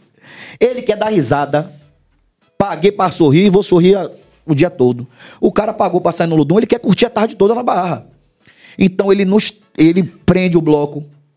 Quando a gente pede aquela parte da subida do Cristo ali para o bloco abrir, porque ali é um, é um momento que todos os trios você tem que abrir para o trio subir com uma certa velocidade, porque não dá o cara subir uma ladeira na primeira ali, corre esse risco. Sim. O bloco critica, o bloco fala, então o bloco ele desfila. O bloco Olodum ele não corre. É um bloco afro que desfila. E o comando, que tem a polícia que comanda esse- o circuito, ele fica no pé da gente o tempo inteiro. Até de ameaçar prender o motorista, já foi ameaçado. Se não saísse. A gente já, já virou o, o- farol da barra microfonando alguns instrumentos, porque é muito cedo e às vezes a gente está chegando de viagem. A gente sai do aeroporto direto para o trio. Você pega engarrafamento, você não tem um circo, você não tem uma via para o artista, não. Sim, sim. Não, Dedicado aqui- ao artista. É, o artista, quando ele sai, aí ele vai chegar no trio de boa. Não, pai, a gente paga o mesmo pau que o fulião. Entendeu? É mesmo. Pra chegar no É o pesadelo de logística. É o pesadelo da logística. e o Banha tava falando a polícia isso. não quer entender. E ele quer que a gente corra, mas Bel às vezes para na frente do camarote dele e faz a festa dele lá. E o polícia não fala com o Bel da mesma forma que ele fala comigo. Entendeu? Então a gente tem vários embates aí. Rapaz, É respeitando É o trabalho da polícia. Eu acho que também é a melhor polícia que a gente tem para coordenar essa massa que é o Carnaval da Bahia, né? Ah, é agressiva, mas a gente tem que se colocar no lugar do policial também. Você já esteve embaixo, andando? Você consegue ver quem tá na sua frente? A gente não consegue ver, pô, que você tá embaixo. A gente tem a visão que a gente tá em cima do trio. A gente sabe quem pegou, quem correu. Você tá dali de cima, mas quando você se coloca no mesmo nível do policial que tá embaixo, ele só vê quando o clarão Sem abre. dúvida. O ô, clarão abriu, Lucas, ele corre pra dentro pra tentar. Sem dúvida, é um, é um pesadelo de logística o carnaval. Banha até faz um, um meme interessante, né? Um, um recorte interessante sobre isso. E quando a gente. Eu, que lhe conheço bem, sei que quando você coloca todas essas questões, a gente fala no sentido de que a gente quer ver o carnaval ma- maior e melhor. Totalmente. Né? Tu- tudo isso aqui que eu tô falando. São críticas que vezes podem as pessoas, ser- Pô, É. só faz crítica. É. Não. Aqui a gente tá lutando e batalhando pra se ter o O melhor. melhor, com certeza. Porque, como eu falei, o amor que a gente tem pela nossa terra, pelo nosso carnaval, pela nossa cultura, é porque a gente quer ter o melhor. A gente quer ver a beleza dos blocos afros, a gente quer ver o trio de axé passando, a gente quer ver o novo passando, entendeu? E a gente quer ter uma polícia mais preparada, melhor preparada para lidar com esse tipo de situação. E mais bem paga, inclusive, né? Isso que eu ia falar, mais bem paga. Mais bem paga. E muita gente critica, mas é muito difícil. É muito. É necessário se colocar no lugar do outro e se colocar no lugar do policial que tá ali, no meio de muita gente que tá travada, bebendo, eufórica e que faz besteira, porque o seu. seu né, eh, você começa a incomodar a quem tá do lado, às vezes é um, é, é um pulo de forma diferente, é o cotovelo que bate numa pessoa que só tá ali querendo assistir. E eu já vi cenas lamentáveis carnaval. Então, assim, de ambas as partes, nossa luta e nossa briga é por melhorias e principalmente por paz. Eu acho que esse carnaval 2023 é um carnaval que promete muito. São dois anos que a gente está parado de pandemia e eu espero que a galera vá pra rua para extravasar, mas com muito amor e paz, que o, o receio tá aí, né? Com certeza. Fizeram uma pergunta aí, acho que bem é isso, interessante. é né? isso. Acho que o que a gente vai fazer? Vamos fazer, vamos fazer a partir de agora. Vamos valorizar a interação o máximo que a gente puder, porque eu queria que você falasse sobre o capítulo Michael Jackson. Não podemos deixar de falar. ah, isso a gente tá agoniado pra perguntar isso, né? Vamos lá, André Leone de Andrade. Não chegou a hora de romper essa bolha da transmissão das TVs? É, botar um link para a transmissão própria pela internet? Mas tem, né? Já tem. Já. Tem, Andrezão. É, na verdade, vários, né, várias é, iniciativas, né, vários canais. É, o Fit Dance, por exemplo, é, transmite direto, né, sem a, a preocupação da grade da TV, que é engessada, que tem que passar novela, que tem Uma que das- passar jornal. Uma das coisas que eu acho que o artista deveria discutir era o direito de arena. Entendeu? Hum, perfeito. Você quer transmitir, igual campeonato, você não vai transmitir o campeonato baiano? Você não tem que pagar direito pro Bahia e pro Vitória? E pros outros times? Você não tem que pagar o campeonato carioca, aquela briga? Ah, porque o Flamengo tá recebendo mais do que o outro, não sei que essa agonia? Por que, que você me transmite no carnaval e não me paga nada? Então, assim, talvez essa seria uma forma também de todos os blocos também terem um- uma renda complementar, né? Que isso não seria o, o, o, o, dinheiro final, mas um direito de arena. Vai transmitir todas as TVs, então tem que ter um valor, tem que ter um percentual, porque ele pagando, ele vai ter a obrigação de ligar a câmera dele quando o bloco afro passar. Aí quando ele não paga, meu irmão, ah, lasque-se, eu quero ver Bel, eu quero ver Ivete, todo direito de ver quem você quer. Mas tem que ter o respeito com todos que estão trabalhando, para que você esteja ali transmitindo, entendeu? Muito bom, Perfeito. gostei disso pra caramba. Tem mais Vamos lançar essa campanha aí? aqui no BaiaCast. Direito de arena. Direito de arena. Já. Vamos, mais interação. Vai, Pedro.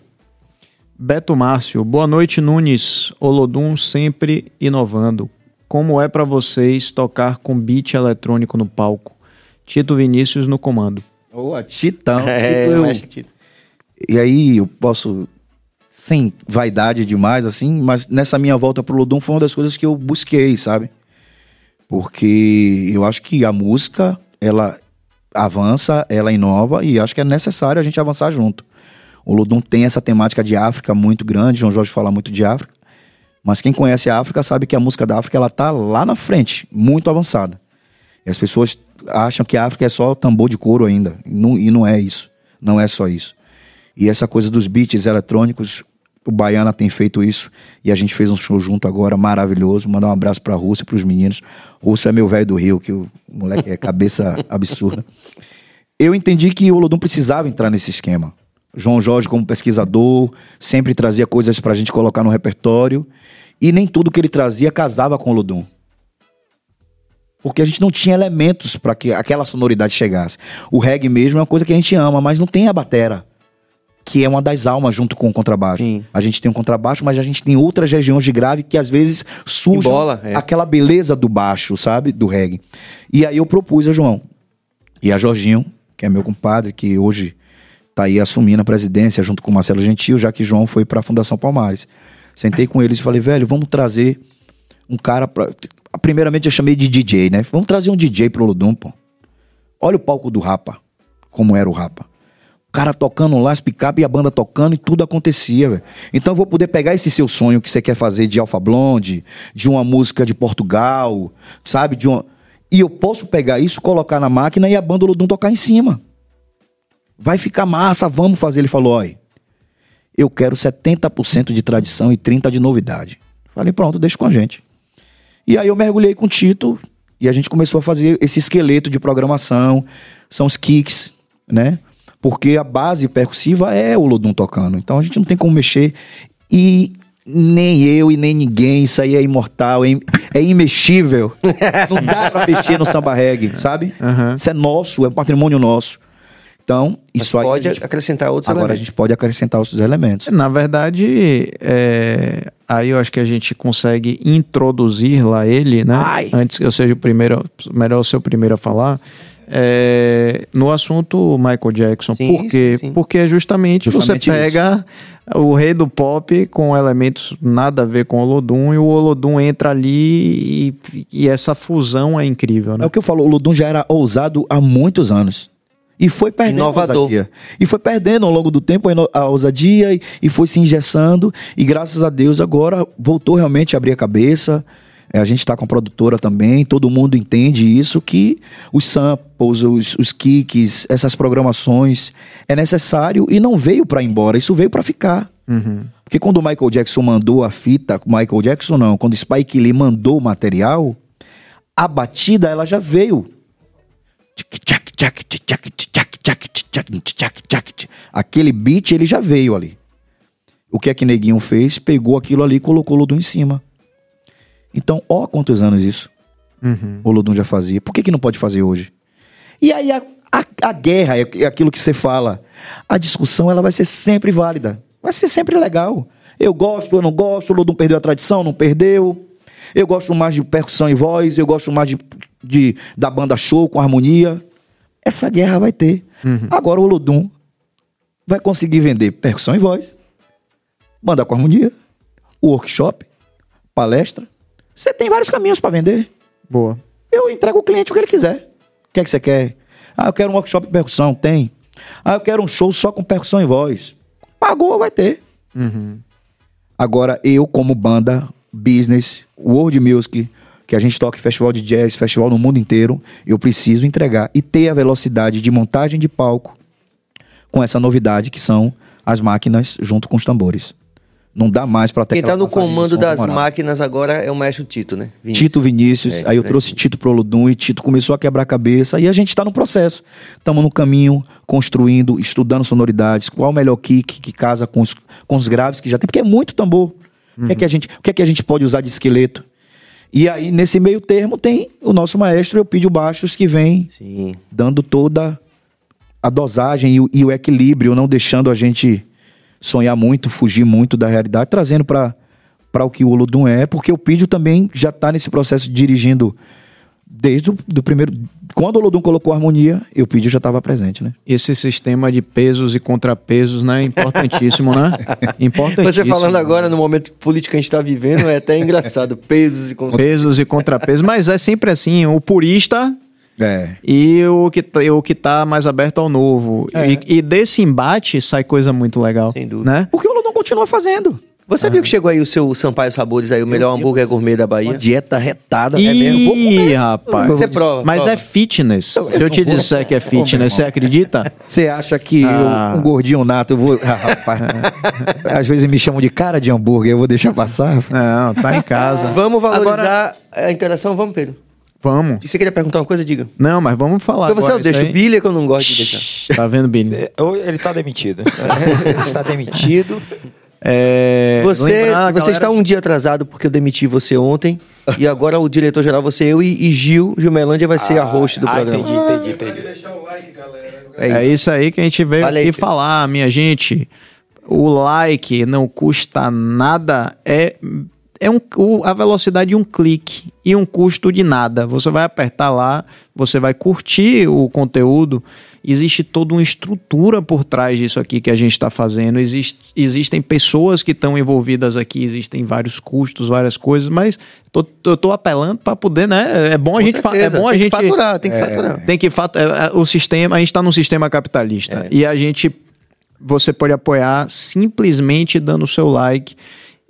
Se você não está inscrito ainda, inscreva-se. E não só aqui no, no Bahia Cash, você se inscreve em tudo que é da Bahia. É da Bahia, gerou conteúdo, vai lá, se inscreve porque não custa nada. E você vai estar ouvindo o baianês o tempo inteiro, a gente falando e a gente pensando junto uma coisa grande. E tem também, aí eu vou convidar nosso diretor eh, de cortes, Cabas, para falar do, do- da assinatura. Da, da assinatura do YouTube Além do também. like ajuda a gente, também tem os planos né, de você ser membro do, do BaiaCast. Você dá sua contribuição mensal, contribuição pequena, tem lá vários, vários planos é, bem, bem modestos mesmo, que você, de acordo com o seu orçamento, que você achar que a gente merece, você pode ir lá na Exato. página principal do BaiaCast. Que é uma cultura, inclusive, né, Cabas? É uma cultura bem americana. O gringo faz isso demais. Ele, assim, pô, eu curto, eu apoio.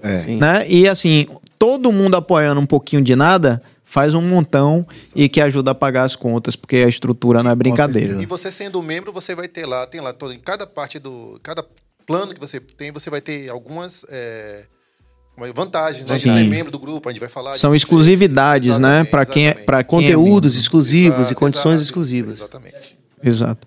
E você quer falar mais alguma coisa Não, sobre isso? Billy que quer falar. Não, não, eu tava falando que vai poder, por exemplo, um OnlyFans meu, não, tô brincando. Vai ter Ave Maria. Se você quiser, Ô, Billy, eu né, me esforcei aqui no meu melhor texto para você poder acabar com tudo. A gente, não se preocupem, ele não vai aparecer no OnlyFans. Você pode ser membro, que é isso você não vai, vai ter que, que ver. Daqui a pouco o pessoal vai pagar pra não aparecer. É isso. É. Agora, sobre nosso é, artista, é, assim, que fez a história, né, rapaz? Assim, Michael Jackson. Engraçado que recentemente eu me deu vontade de ler sobre Michael Jackson e pesquisar um pouco mais, né? A figura de um cara que é, ainda criança vira um megastar e que tinha um sonho de ir fazer mercado, né? É como é curioso isso, né? A vida, a vida das pessoas, como os problemas mudam, né? Então o cara ele tinha um sonho de poder ir no mercado um dia e fazer. E você viu essa história não?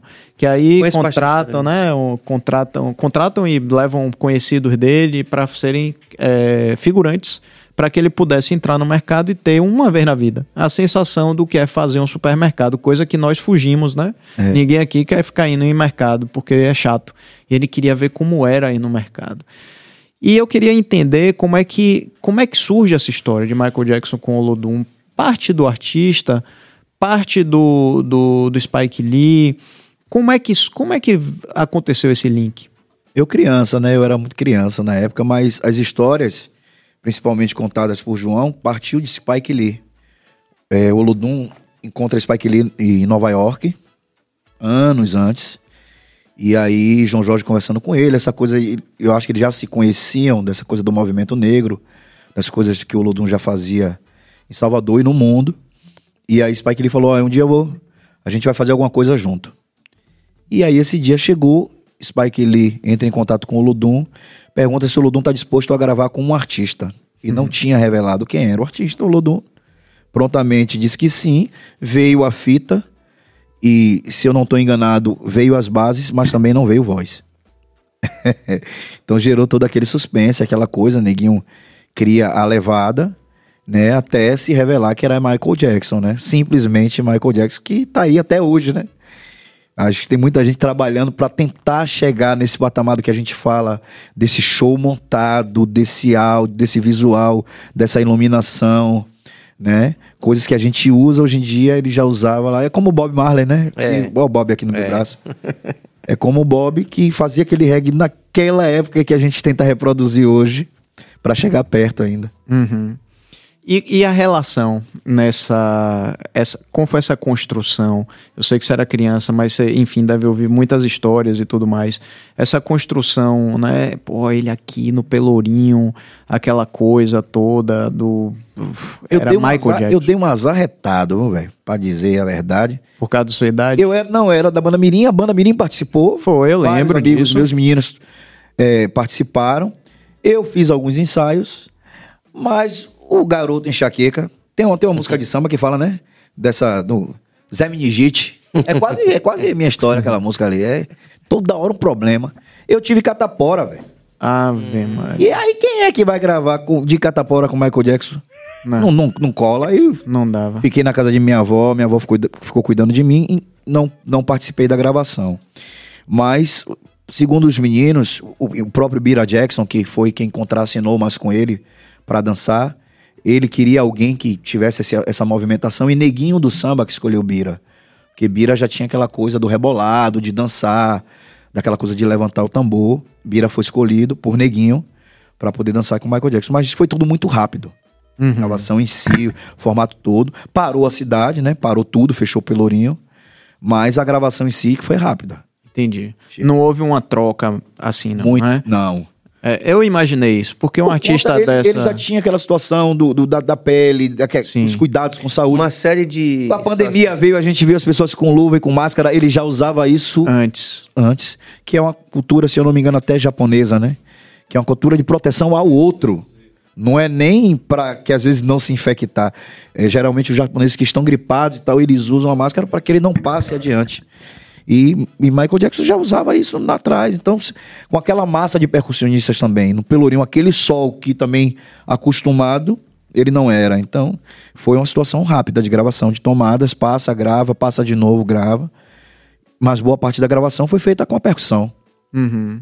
Quando ele chegou, aquela coisa, chegou, gravou, o homem chegou, grava logo e vamos embora. Eu acho que por isso que Carlinhos Brau falou aquele negócio, né? A Bahia já tá acostumada a ver negão, então não vai ter muita comoção. É, mas eu acho que, a despeito do comentário de, de, de, de Carlinhos Brau, que a gente pode comentar isso sobre qualquer viés, né? Mas eu acho assim, esse atingimento e, e que dá um caráter muito, no mínimo curioso, aquilo que a gente falou no começo. Como é que o artista que motiva a presença do maior artista pop de todos os tempos pode passar por esse tipo de problema? E quando a gente olha para o balé folclórico, para as outras agremiações também, como é que a gente não conseguiu fazer com que o poder público e a iniciativa privada, de uma forma geral, eh, se, Pra não derrubar. se sensibilizasse, acho que a palavra é essa, né? Para poder mover a nossa cultura, inclusive aproveitando isso como um, uma, um grande atingimento da gente como cidade da música, como, como ponto irradiador dessa cultura pujante que é a, que é a cultura afro-baiana. Pro mundo, entende? Porque veja só, como é que a gente consegue chamar a atenção do maior artista pop do mundo, cara? Que orçamento não pode ser alcançado com um artista pop do maior E a artista gente, pop e a mundo? gente já tinha vivido grandes experiências com, com grandes Paul artistas, sim, Paul Paul Simon. Simon. sim. né? O que? 89, 90, mais ou Era, menos. e era um disco de polirritmia, de estudo que ele estava fazendo. E como é que o samba reggae chama a atenção, né? De um cara daquele, e aí vem. E foi um dos discos mais vendidos dele. Se eu não me engano, foi 250 mil pessoas no, no Central Park. Sim, sim, É. sim. Entendeu? E foi a faixa mais executada, histórica. Então, assim, é triste. Essa é a realidade. A palavra é essa, é tristeza. Quando a gente olha para o Rio de Janeiro, que você vê as, as agremiações do carnaval, todas elas têm os seus galpões. Passam um ano inteiro trabalhando, faz os seus ensaios. O Olodum não tem um espaço, pô. A gente, a gente aluga. As pessoas não, não, não sabem. A- a- o Largo da Tieta, o Olodum aluga para tocar ali, rapaz. Entendeu? Então, assim, ser dentro do Pelourinho, um local onde o Olodum brigou para que se colocasse o primeiro telefone público, para que o Pelourinho fosse visitado da forma como é. Sempre fez questão de gravar no Pelourinho para que essas imagens corressem o mundo inteiro. E aí você não tem um espaço para chamar de seu. Uma quadra do Olodum, para o Olodum fazer a benção, o Olodum fazer a sessão. Não tem. Aí você tem que ficar mendigando. E quando, me- quando vai pedir, ainda escuta que é mimimi. Rapaz, e- eu nunca é nem vítima. ouvi, eu não tinha nem ideia disso aí, velho. É. Eu não tinha nem ideia disso aí. Desculpa É, a ignorância. E mas você vê- realmente é um grande absurdo. Aí você vê Brau, pô, tem lá o gueto. Mas vá ver o pau que Brau dá pra poder manter aquilo ali de pé. Entendeu? Inclusive teve muito apoio internacional. Teve apoio internacional É. do príncipe da Espanha, É. se eu não me engano. Rei, da Rainha da Espanha. Rei, da Espanha, né? Tem uma interação do GD e Santana, que é um, um assíduo frequentador, né? Sempre tá aqui dando seu salve, mandando suas ideias. A gente agradece por isso. É, a Bahia é um imenso contraditório. Perfeito. Aqui é a terra do axé. Não temos um cantor preto com expressão nacional. Terra da capoeira não tem um local com shows regulares para ser apresentado. Uma briga tremenda pros capoeiristas estarem sobrevivendo aí. Matéria né? falou sobre isso aqui. Uma arte dessa, que é nossa.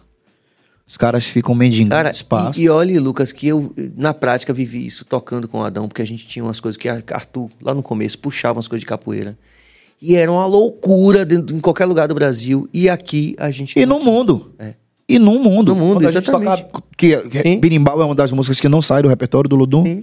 Ô, Birimbau. E geralmente a gente tinha um solo, umas coisas. Sobe capoeirista do mundo.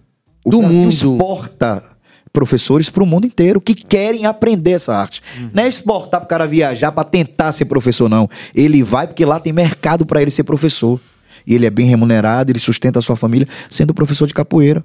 E no Brasil, na Bahia, a gente não consegue fazer com que esses profissionais, esses atletas, sobrevivam dessa arte. Como é que Lazo não é rei no Brasil? Como é que Tonho Matéria? Como é que Lazinho, que Guiguil não são reis do Brasil? Por que Marcia Short não é um pipoco, um fenômeno? Entendeu? Então, assim, são perguntas que a gente vai fazer. São A perguntas que escravidão acabou outro dia. E, na minha opinião, continuamos sendo escravizados de forma diferente. Mas aonde é que vocês acham que está realmente. O que é que, o que, é que trava todo esse processo? Vocês acham que o povo aqui, ele consome. é, Como a gente tem até discutido um pouco sobre o próprio que a gente produz aqui, né? Como é, como é difícil. o apesar de que a gente não tem nenhuma censura aqui, mas como é difícil o nosso, a nossa própria região consumir o que a gente mesmo consome. O que a gente produz, no caso. É né? cultura, irmão. É cultural. É a base. É a educação primária. Inclusive, quando vocês falaram aqui sobre. a- é, você falou, você perguntou assim para mim também. E a gente falou do- de outros lugares. Eu relato sempre isso, que, eu, que a gente. De onde é que vem isso? Vamos lá. É, eu fui para a virada cultural do Recife, a convite, né? De uma banda de lá, pessoal do Nizambi. E eles estavam homenageando no show artistas de reggae que foram uma influência para eles, né? Que influenciaram eles. Então fui eu e Luizinho da Vibrações lá de Maceió, convidados pro show. Só que quando terminou o show, no palco Z, a gente foi pro Marco Zero para ver Nação Zumbi. E nós passamos por 20 situações onde, independente de palco, tinha pessoas que têm suas agremiações e que botavam a música na rua. Aí é um nó filosófico. Onde é que começa isso? a valorização das pessoas dizer assim, não, a gente faz. Aí eu perguntei, mas vocês estão aqui por causa da virada cultural? Não. Toda semana a gente está fazendo o nosso som aqui, com a percussão. Então aí a pergunta é essa que fica no ar. Por que, que a gente, tendo um um manancial cultural como esse, que mudou o mundo, né? não só pela presença de Michael Jackson, mas por tudo que a gente fez, É. por que, que a gente não tem essa iniciativa do- da população de valorizar, é, independente do que aconteça? Mas eu, isso que eu tô falando, eu, na minha visão, eu não sou palmatória de nada, mas a minha visão é base. Né? A música americana é forte, aquela coisa que sai da- das igrejas e que os pais pegando na mão dos filhos e levando para beber daquela fonte ali, e o cara cresce com aqueles discos, o vinil, aquela cultura. Né? Então ele cresce nesse formato, ele cresce nesse meio. Você está entendendo? Então por que, que a gente fala que ação social e projeto social é muito importante? Porque é a única coisa que vai dentro da comunidade, irmão. Quem é que vai lá dentro das favelas de Pernambués? Eu não vejo ninguém lá. A não ser na época de eleição. Fora isso, alguém vai lá ver como é que tá aquele povo? O que é que aquele povo tá consumindo? Paredão. O que é que toca no paredão? Você vai dizer pro cara que o paredão é ruim? é? Paredão que tá divertindo ele mesmo. Ele vai curtir até umas horas aquilo ali. E o filho dele vai curtir aquilo ali. E a filha vai dançar daquele jeito ali. A minha filha, pô, Lucas, você tem uma base, tá, tá, você estudou, beleza. Mas minha filha tem quatro anos. E ela tem um celular que, por mais que a gente tente blindar e privar, o dedo dela, daqui a pouco ela tá no TikTok. E quando você olha, ela tá rebolando dentro de casa. A gente é o que a gente consome, irmão. E o nosso povo, infelizmente, o país, de uma forma geral, é um país que já não tem memória. Né? Que a gente vê grandes artistas que morrem, que se vão e que, ó, passa a página, meu irmão, já foi, que agora eu quero ver quem tá chegando aí. Então não se valorizam, não se cultuam da forma respeitosa como deveria se cultuar, né? É, a gente vê essa briga louca religiosa, que eu tô falando de respeito, né?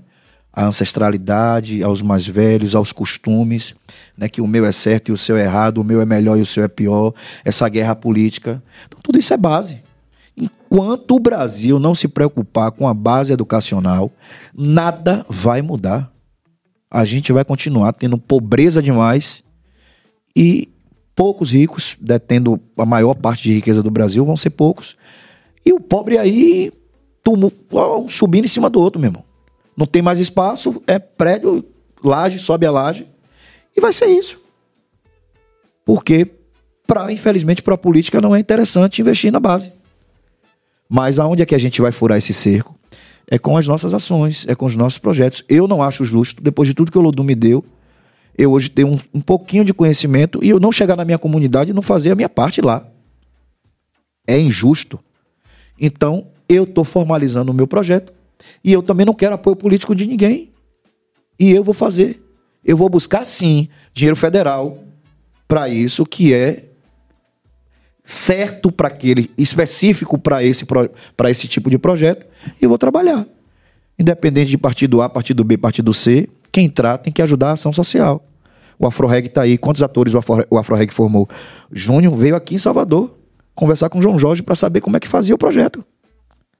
Hoje é AfroReg, AfroCirco, AfroCinema, Afrotudo. Os caras viram produtora de filme, meu. Graças a Deus, né? Graças a Deus. Que a despeito de toda a dificuldade, os caras estão se Graças a movimentando. Deus. E aí você pega quantos atores estão aí. Então, assim, tem os avanços, tem. A nossa moda tá chegando. O preto tá virando moda. Tá aparecendo na TV, porque a gente não se via. Tá aparecendo na TV, tá deixando de ser de só empregado, né? De só motorista. Tá passando a ter cargo como doutor, como médico, com quem tem dinheiro. As coisas estão avançando, mas ainda é pouco para a quantidade de brasileiros que estão na miséria, é muito pouco. E os exemplos e, e- e- e- a, a- a- cultura de educação financeira, ninguém tem, irmão. Falamos disso aqui é, com. com é, pô, nosso campeão de boxe, Robson Conceição. Robson. Conceição. ele falando que ele ganhava é, X, ele guardava gastava 20% de X e guardava 80% de X para poder, né? Pra, porra, mas isso é, é, é, realmente assim a minoria da minoria, da minoria. minoria. Eu tenho 41 e o pau quebra dentro de casa porque minha esposa é bancária e ela me chama e eu tô aprendendo na marra. Por quê? Porque a cabeça do músico é o quê? cara te manda uma agenda, tem 20 shows, você gasta 25. Aí cai 10. Você só faz 10 e tá devendo 15. comprou uma roupa bonita, comprou um boné, comprou um óculos. Às vezes material mesmo que a gente necessita é um fone de qualidade, é um instrumento, é um microfone. Porque as pessoas só veem o nosso sorriso. Entendeu? Elas não veem o que a gente passa. Ontem eu coloquei na internet. É, rapaz, eu tô afim de desistir de tudo de cair no mundo. Tipo, perguntando, né, as pessoas. Quem já, já acordou com esse sentimento? Porque eu tô nessa vibe aí de dar um sumiço, irmão. E eu recebi elogios, eu recebi apoio e eu recebi crítica também. Não coloque isso, não fale isso. Porque assim, eu, aí eu pergunto, por que, que eu só posso mostrar o meu lado sorridente? Por que, que eu não posso dizer para o público que eu sofro de ansiedade, que eu tomo medicamento para ansiedade, entendeu? Que eu tive crise de ansiedade que eu não desejo para ninguém na face dessa terra. Que os remédios me trouxeram irritabilidade. Aí as pessoas às vezes veem você, colocam a gente num patamar que a gente não tem, irmão. Entendeu? E aí, pra, aí é o gatilho onde muitos que vivem da arte sofrem. Por quê? Porque quando ele fecha a porta de, do quarto da casa dele, ele vê que ele não é aquele rei que o povo está dizendo que ele é que ele chora, que ele sofre, que ele passa angústia, que ele sente dor. Entendeu? E aí, muitas vezes, irmão, é só sua família. E sua família que eu digo é de, a família de casa. Porque a base familiar mais extensa também tem os seus problemas. Verdade. Entendeu? Então quem segura minha onda é minha esposa. É Daniela que segura minha Ela que fica com a caneta na mão e faz as contas. Faz as contas, saúde. Irmão, tive paralisia facial com 21 anos. Ninguém sabia o que eu tinha, me reviraram pelo avesso. Minha esposa estava na faculdade na época e ela largou a vida dela para ficar dentro do hospital comigo, irmão. Dormindo em cadeira, dessas cadeiras simples assim. Então são coisas que ou a gente valoriza essas atitudes e a gente para para refletir sobre isso. É, a gente estava falando aqui dos artistas se mobilizarem. Pô, artistas de tantos anos de carreira. Eu comecei com nove. Eu fui para a banda profissional com 17. Quer dizer que eu não vou ter direito à aposentadoria se eu não fizer um plano, um plano, um plano privado? Quantas pessoas se emocionaram com as músicas que eu cantei? Com as músicas que eu compus? A gente recebe tão mal pelo ECAD, pela, pelos esses direitos aí. Entendeu? Ninguém rouba tanto a gente aí. E aí, simplesmente, e aquela velha história que ninguém te pergunta: Você trabalha com o quê? Eu falo, não, sou músico. Sim, mas você trabalha com o quê? Sim, eu sou músico, não é?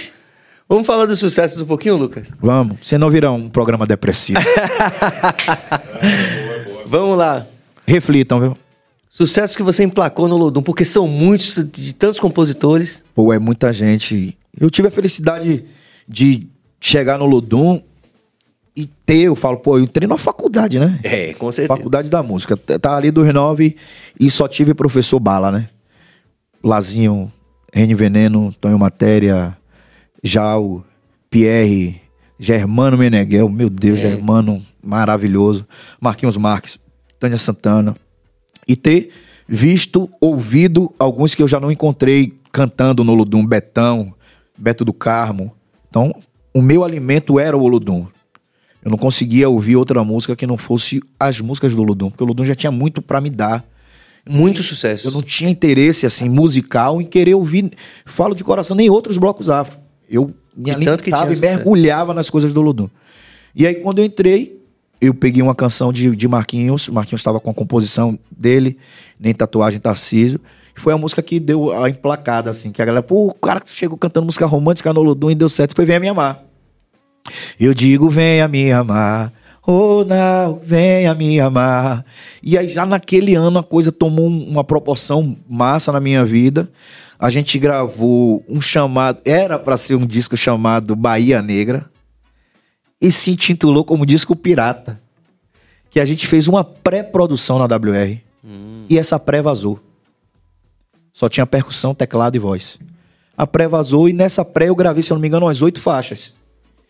E aí tudo, qualquer carrinho de cafezinho, qualquer Eita. comunidade de Salvador tava tocando Ludum. E aí foi Venha Me Amar, Nocaute do Amor, e auê, auê, auê, e auê, vai, se me chamar eu também vou, sou o Olodum, sou do pelo... Uma sequência de canções. Esse disco a gente não conseguiu lançar, e aí veio, na sequência a gente fechou uma parceria com Cheiro de Amor, a gente gravou um disco chamado Ludum pela Vida, que eu gravei o hino nacional, esse disco concorreu ao Grammy, e eu gravei sete faixas desse disco também. E aí, primeiro DVD do Lodum eu participo lá no Festival de Verão. Já com, se eu não me engano, foi com a, com a Som Livre. E o segundo foi no Pelourinho também. Graças a Deus a gente conseguiu fazer um registro ali no Pelourinho. Com todas as dificuldades, mas a gente conseguiu é, registrar.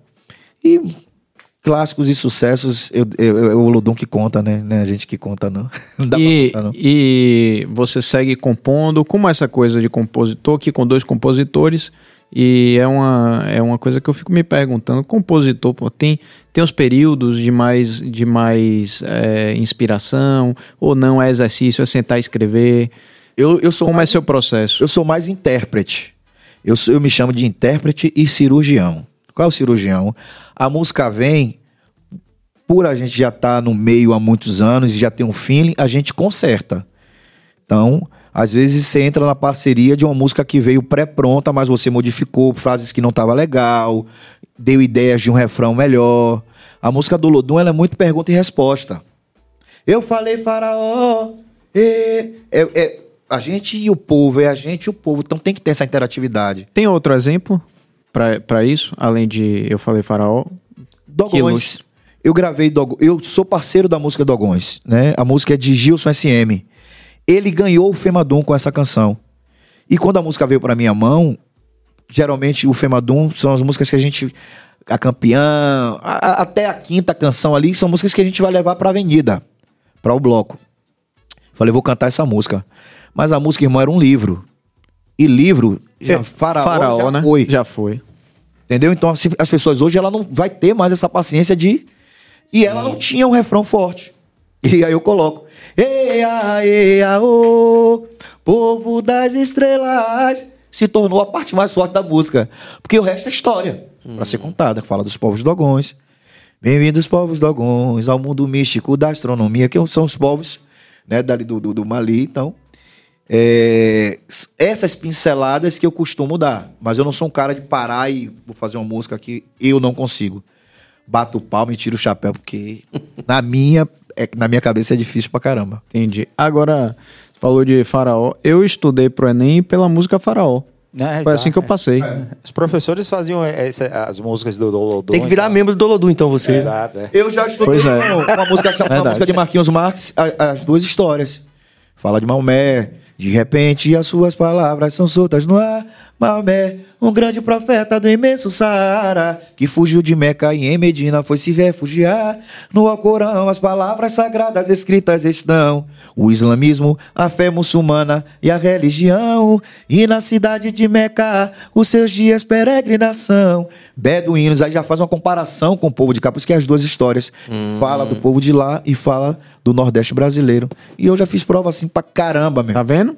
Minhas, minhas, na escola, eu estudava ali e confesso que eu mais novo estudava pra passar, meu irmão. É o que? É isso aqui. Fazia o resumo, aí eu fazia a música.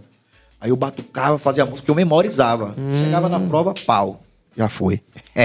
Agora, Lucas, tivemos Copa e o Olodum e Galvão Bueno invocou com o Olodum. Fico É. imaginando o sofrimento de vocês. A hora de chegar lá e rolar aquela, aquela live rapidinho e tal. Como é pra vocês? Virou até meme, né, velho? É, rapaz, eu, eu, eu confesso pra vocês que primeiramente a gente tem que tirar o chapéu, de verdade, sem demagogia nenhuma, pra Galvão, que é um cara que mais um, Apaixonado pelo mais Olodum. um que se apaixonou pelo Ludum e pela Bahia, porque ele joga as imagens do Pelourinho pro Brasil inteiro.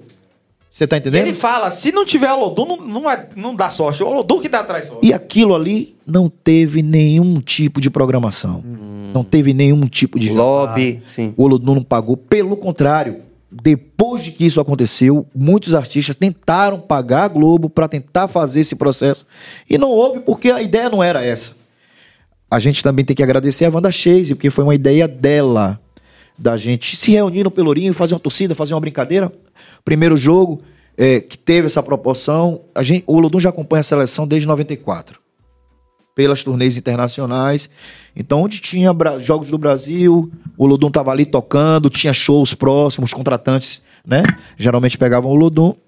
Então a gente já tem esse namoro com a seleção lá de trás.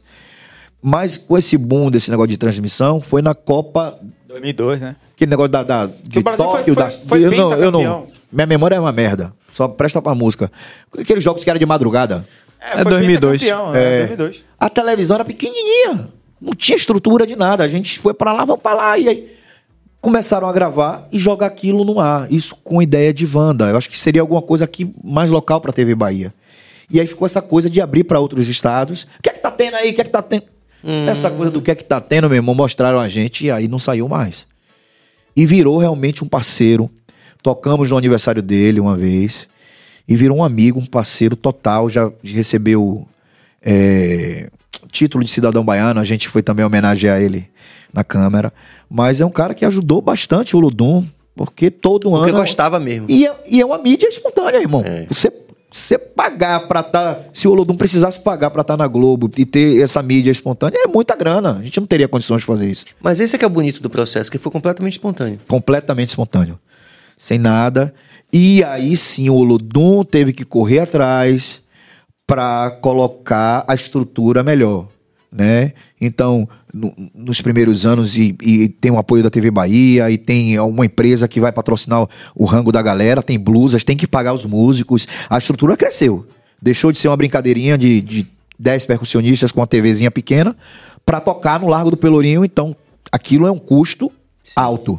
Espero que não acabe, porque a Galvão se aposentou. É, a não gente, vai... a gente tá nessa dúvida. Será que vai acabar? A gente não sabe. Ela não sabe também se a seleção acabou também, né? A nossa parte a gente fez, porque pelo lado do sofrimento é verdade. Se a seleção vai jogar, irmão, 11 horas, meio-dia, como teve jogos de meio-dia, 5 horas da manhã a gente tinha que estar no Pelourinho. Era o cocorocó da madrugada, E a gente já tava a, a pergunta é, quando, quando era de madrugada, chegou a rolar? Não, não. Ô, lá, ma- filho. É o que eu falo. Precisou de alguma coisa, volta o Ludu. Vamos ver a interação da Juliana aqui, Cabas, que acabou de rolar. Boa noite, Bahia Cast. Gostaria de saber se Lucas assistiu o Doc Axé na Netflix. Se sim, o que ele achou? Assisti, achei bom algumas falas. Outras me surpreendi, né? Com aquela coisa. Ah, não tem. Tem briga? Será que tem briga? Não, acho que tem. Assisti.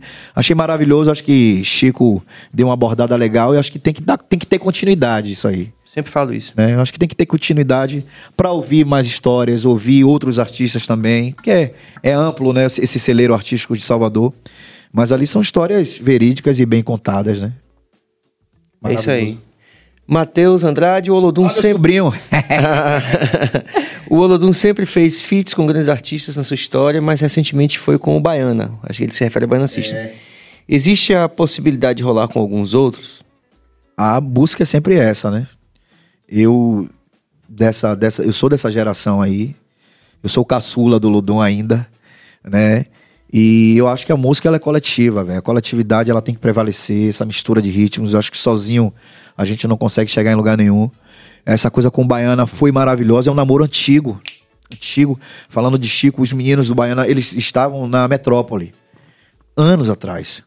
E aí eu tava subindo a ladeira do Cabula, indo pra casa, pra Pernambuco. Quando eu liguei a rádio, falei, ah, pô, os caras estão aqui do lado. Vou lá. Não conhecia os caras. E fui lá e abordei. Falei, véi, parabéns pelo som, massa o que vocês estão fazendo aí. Tá revolucionando. Porque, assim, se você parar pra ver, eles falam sempre, e é o que eu costumo falar em relação ao Ludo. O que é que tem de novidade? Não tem nada de novidade. É guitarra baiana, elementos eletrônicos, coisas que já existem. A forma. Talvez a novidade é a forma singular como o russo interpreta as canções. Ele não é um cara de se repetir. Cada música ele, ele se reinventa, ele vai do samba, ele consegue cantar com melodia, ele consegue ser rap, ele consegue ser hip hop, ele, ele tem uma vertente de canto maravilhosa. Mas o Baiana já faz e produz aquilo que a Bahia sempre produziu, pô. Mas os caras vêm com a questão do visual, do namoro. Cada canção tem uma temática. Essa temática é explorada nas máscaras, nos LEDs. Tudo é contado, é um show contado, são histórias contadas. Então você fica, se é uma hora e meia, você vai ficar uma hora e meia tomando porrada de baiana. Você vai ficar preso no show uma hora e meia. Tem bandas que você vai no show, você vai ter aquele momento de euforia, 20, 30 minutos, e depois você vai tomar cerveja, tomar cachaça.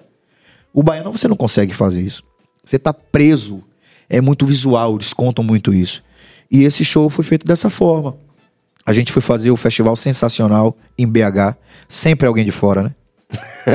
Aí a gente foi fazer, eles propuseram que Russo fizesse uma participação com a gente lá. A gente topou. Aí depois desses anos todos, Pedro Tourinho, secretário de Cultura, tava no carro também. Ele lembra dessa história. Rapaz, Lucas, você foi lá, rapaz, falar com a gente, ó, pai, como aconteceu e tal. E aí Russo cantou quatro músicas nesse festival sensacional. Aí ali a gente já começou a estreitar um pouco mais o laço. Aí surgiu agora a possibilidade no Festival de Verão de Zé Ricardo, né? Foi o curador, que é o curador do Rock in Rio, ele foi o curador junto com, com o Gabi, se eu não me engano, do Festival de Verão, com essa nova pro- proposta de juntar, de trazer. Sim. E ligaram pra Ubaiana.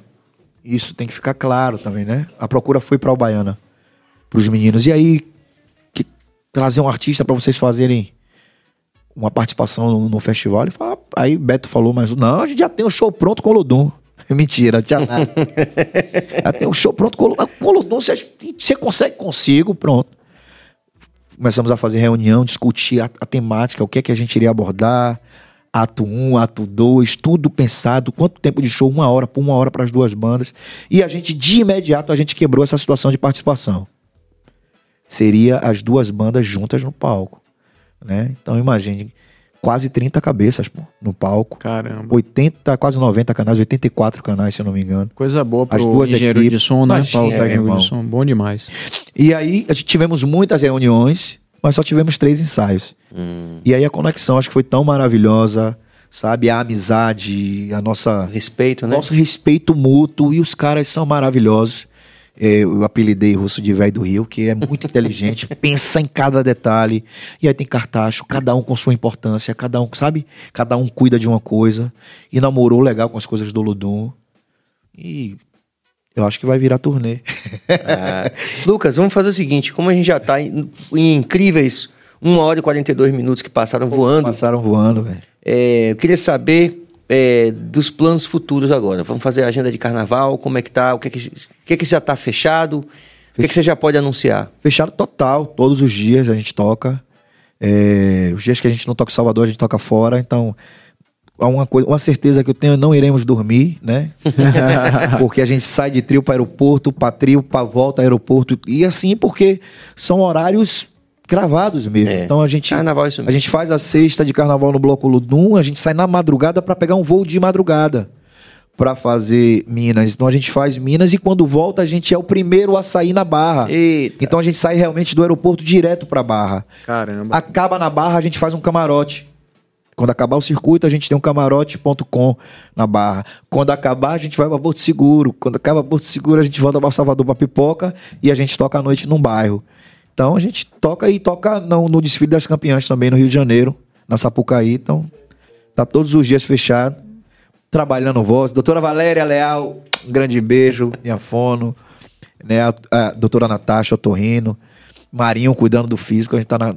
É uma maratona que a gente precisa realmente se preparar para poder atender a todo mundo. Não dá para cantar um pouquinho em um lugar e, um- e mais em outro. Não tem que tá, cantar, tem que estar bem em todas as praças, né? Massa. E aí, resta- Lucas. depois para, né? Você demorou de vir aqui. Por isso que você tirou o couro do rapaz, né? Foi, claro. Não, não. Mas olha, pra fazer a parte B, que ainda faltou muita resenha, Voltou. não pode demorar mais. Deixa passar o carnaval, você volta aqui? Volto oxe, a hora que vocês quiserem. Fechadaço.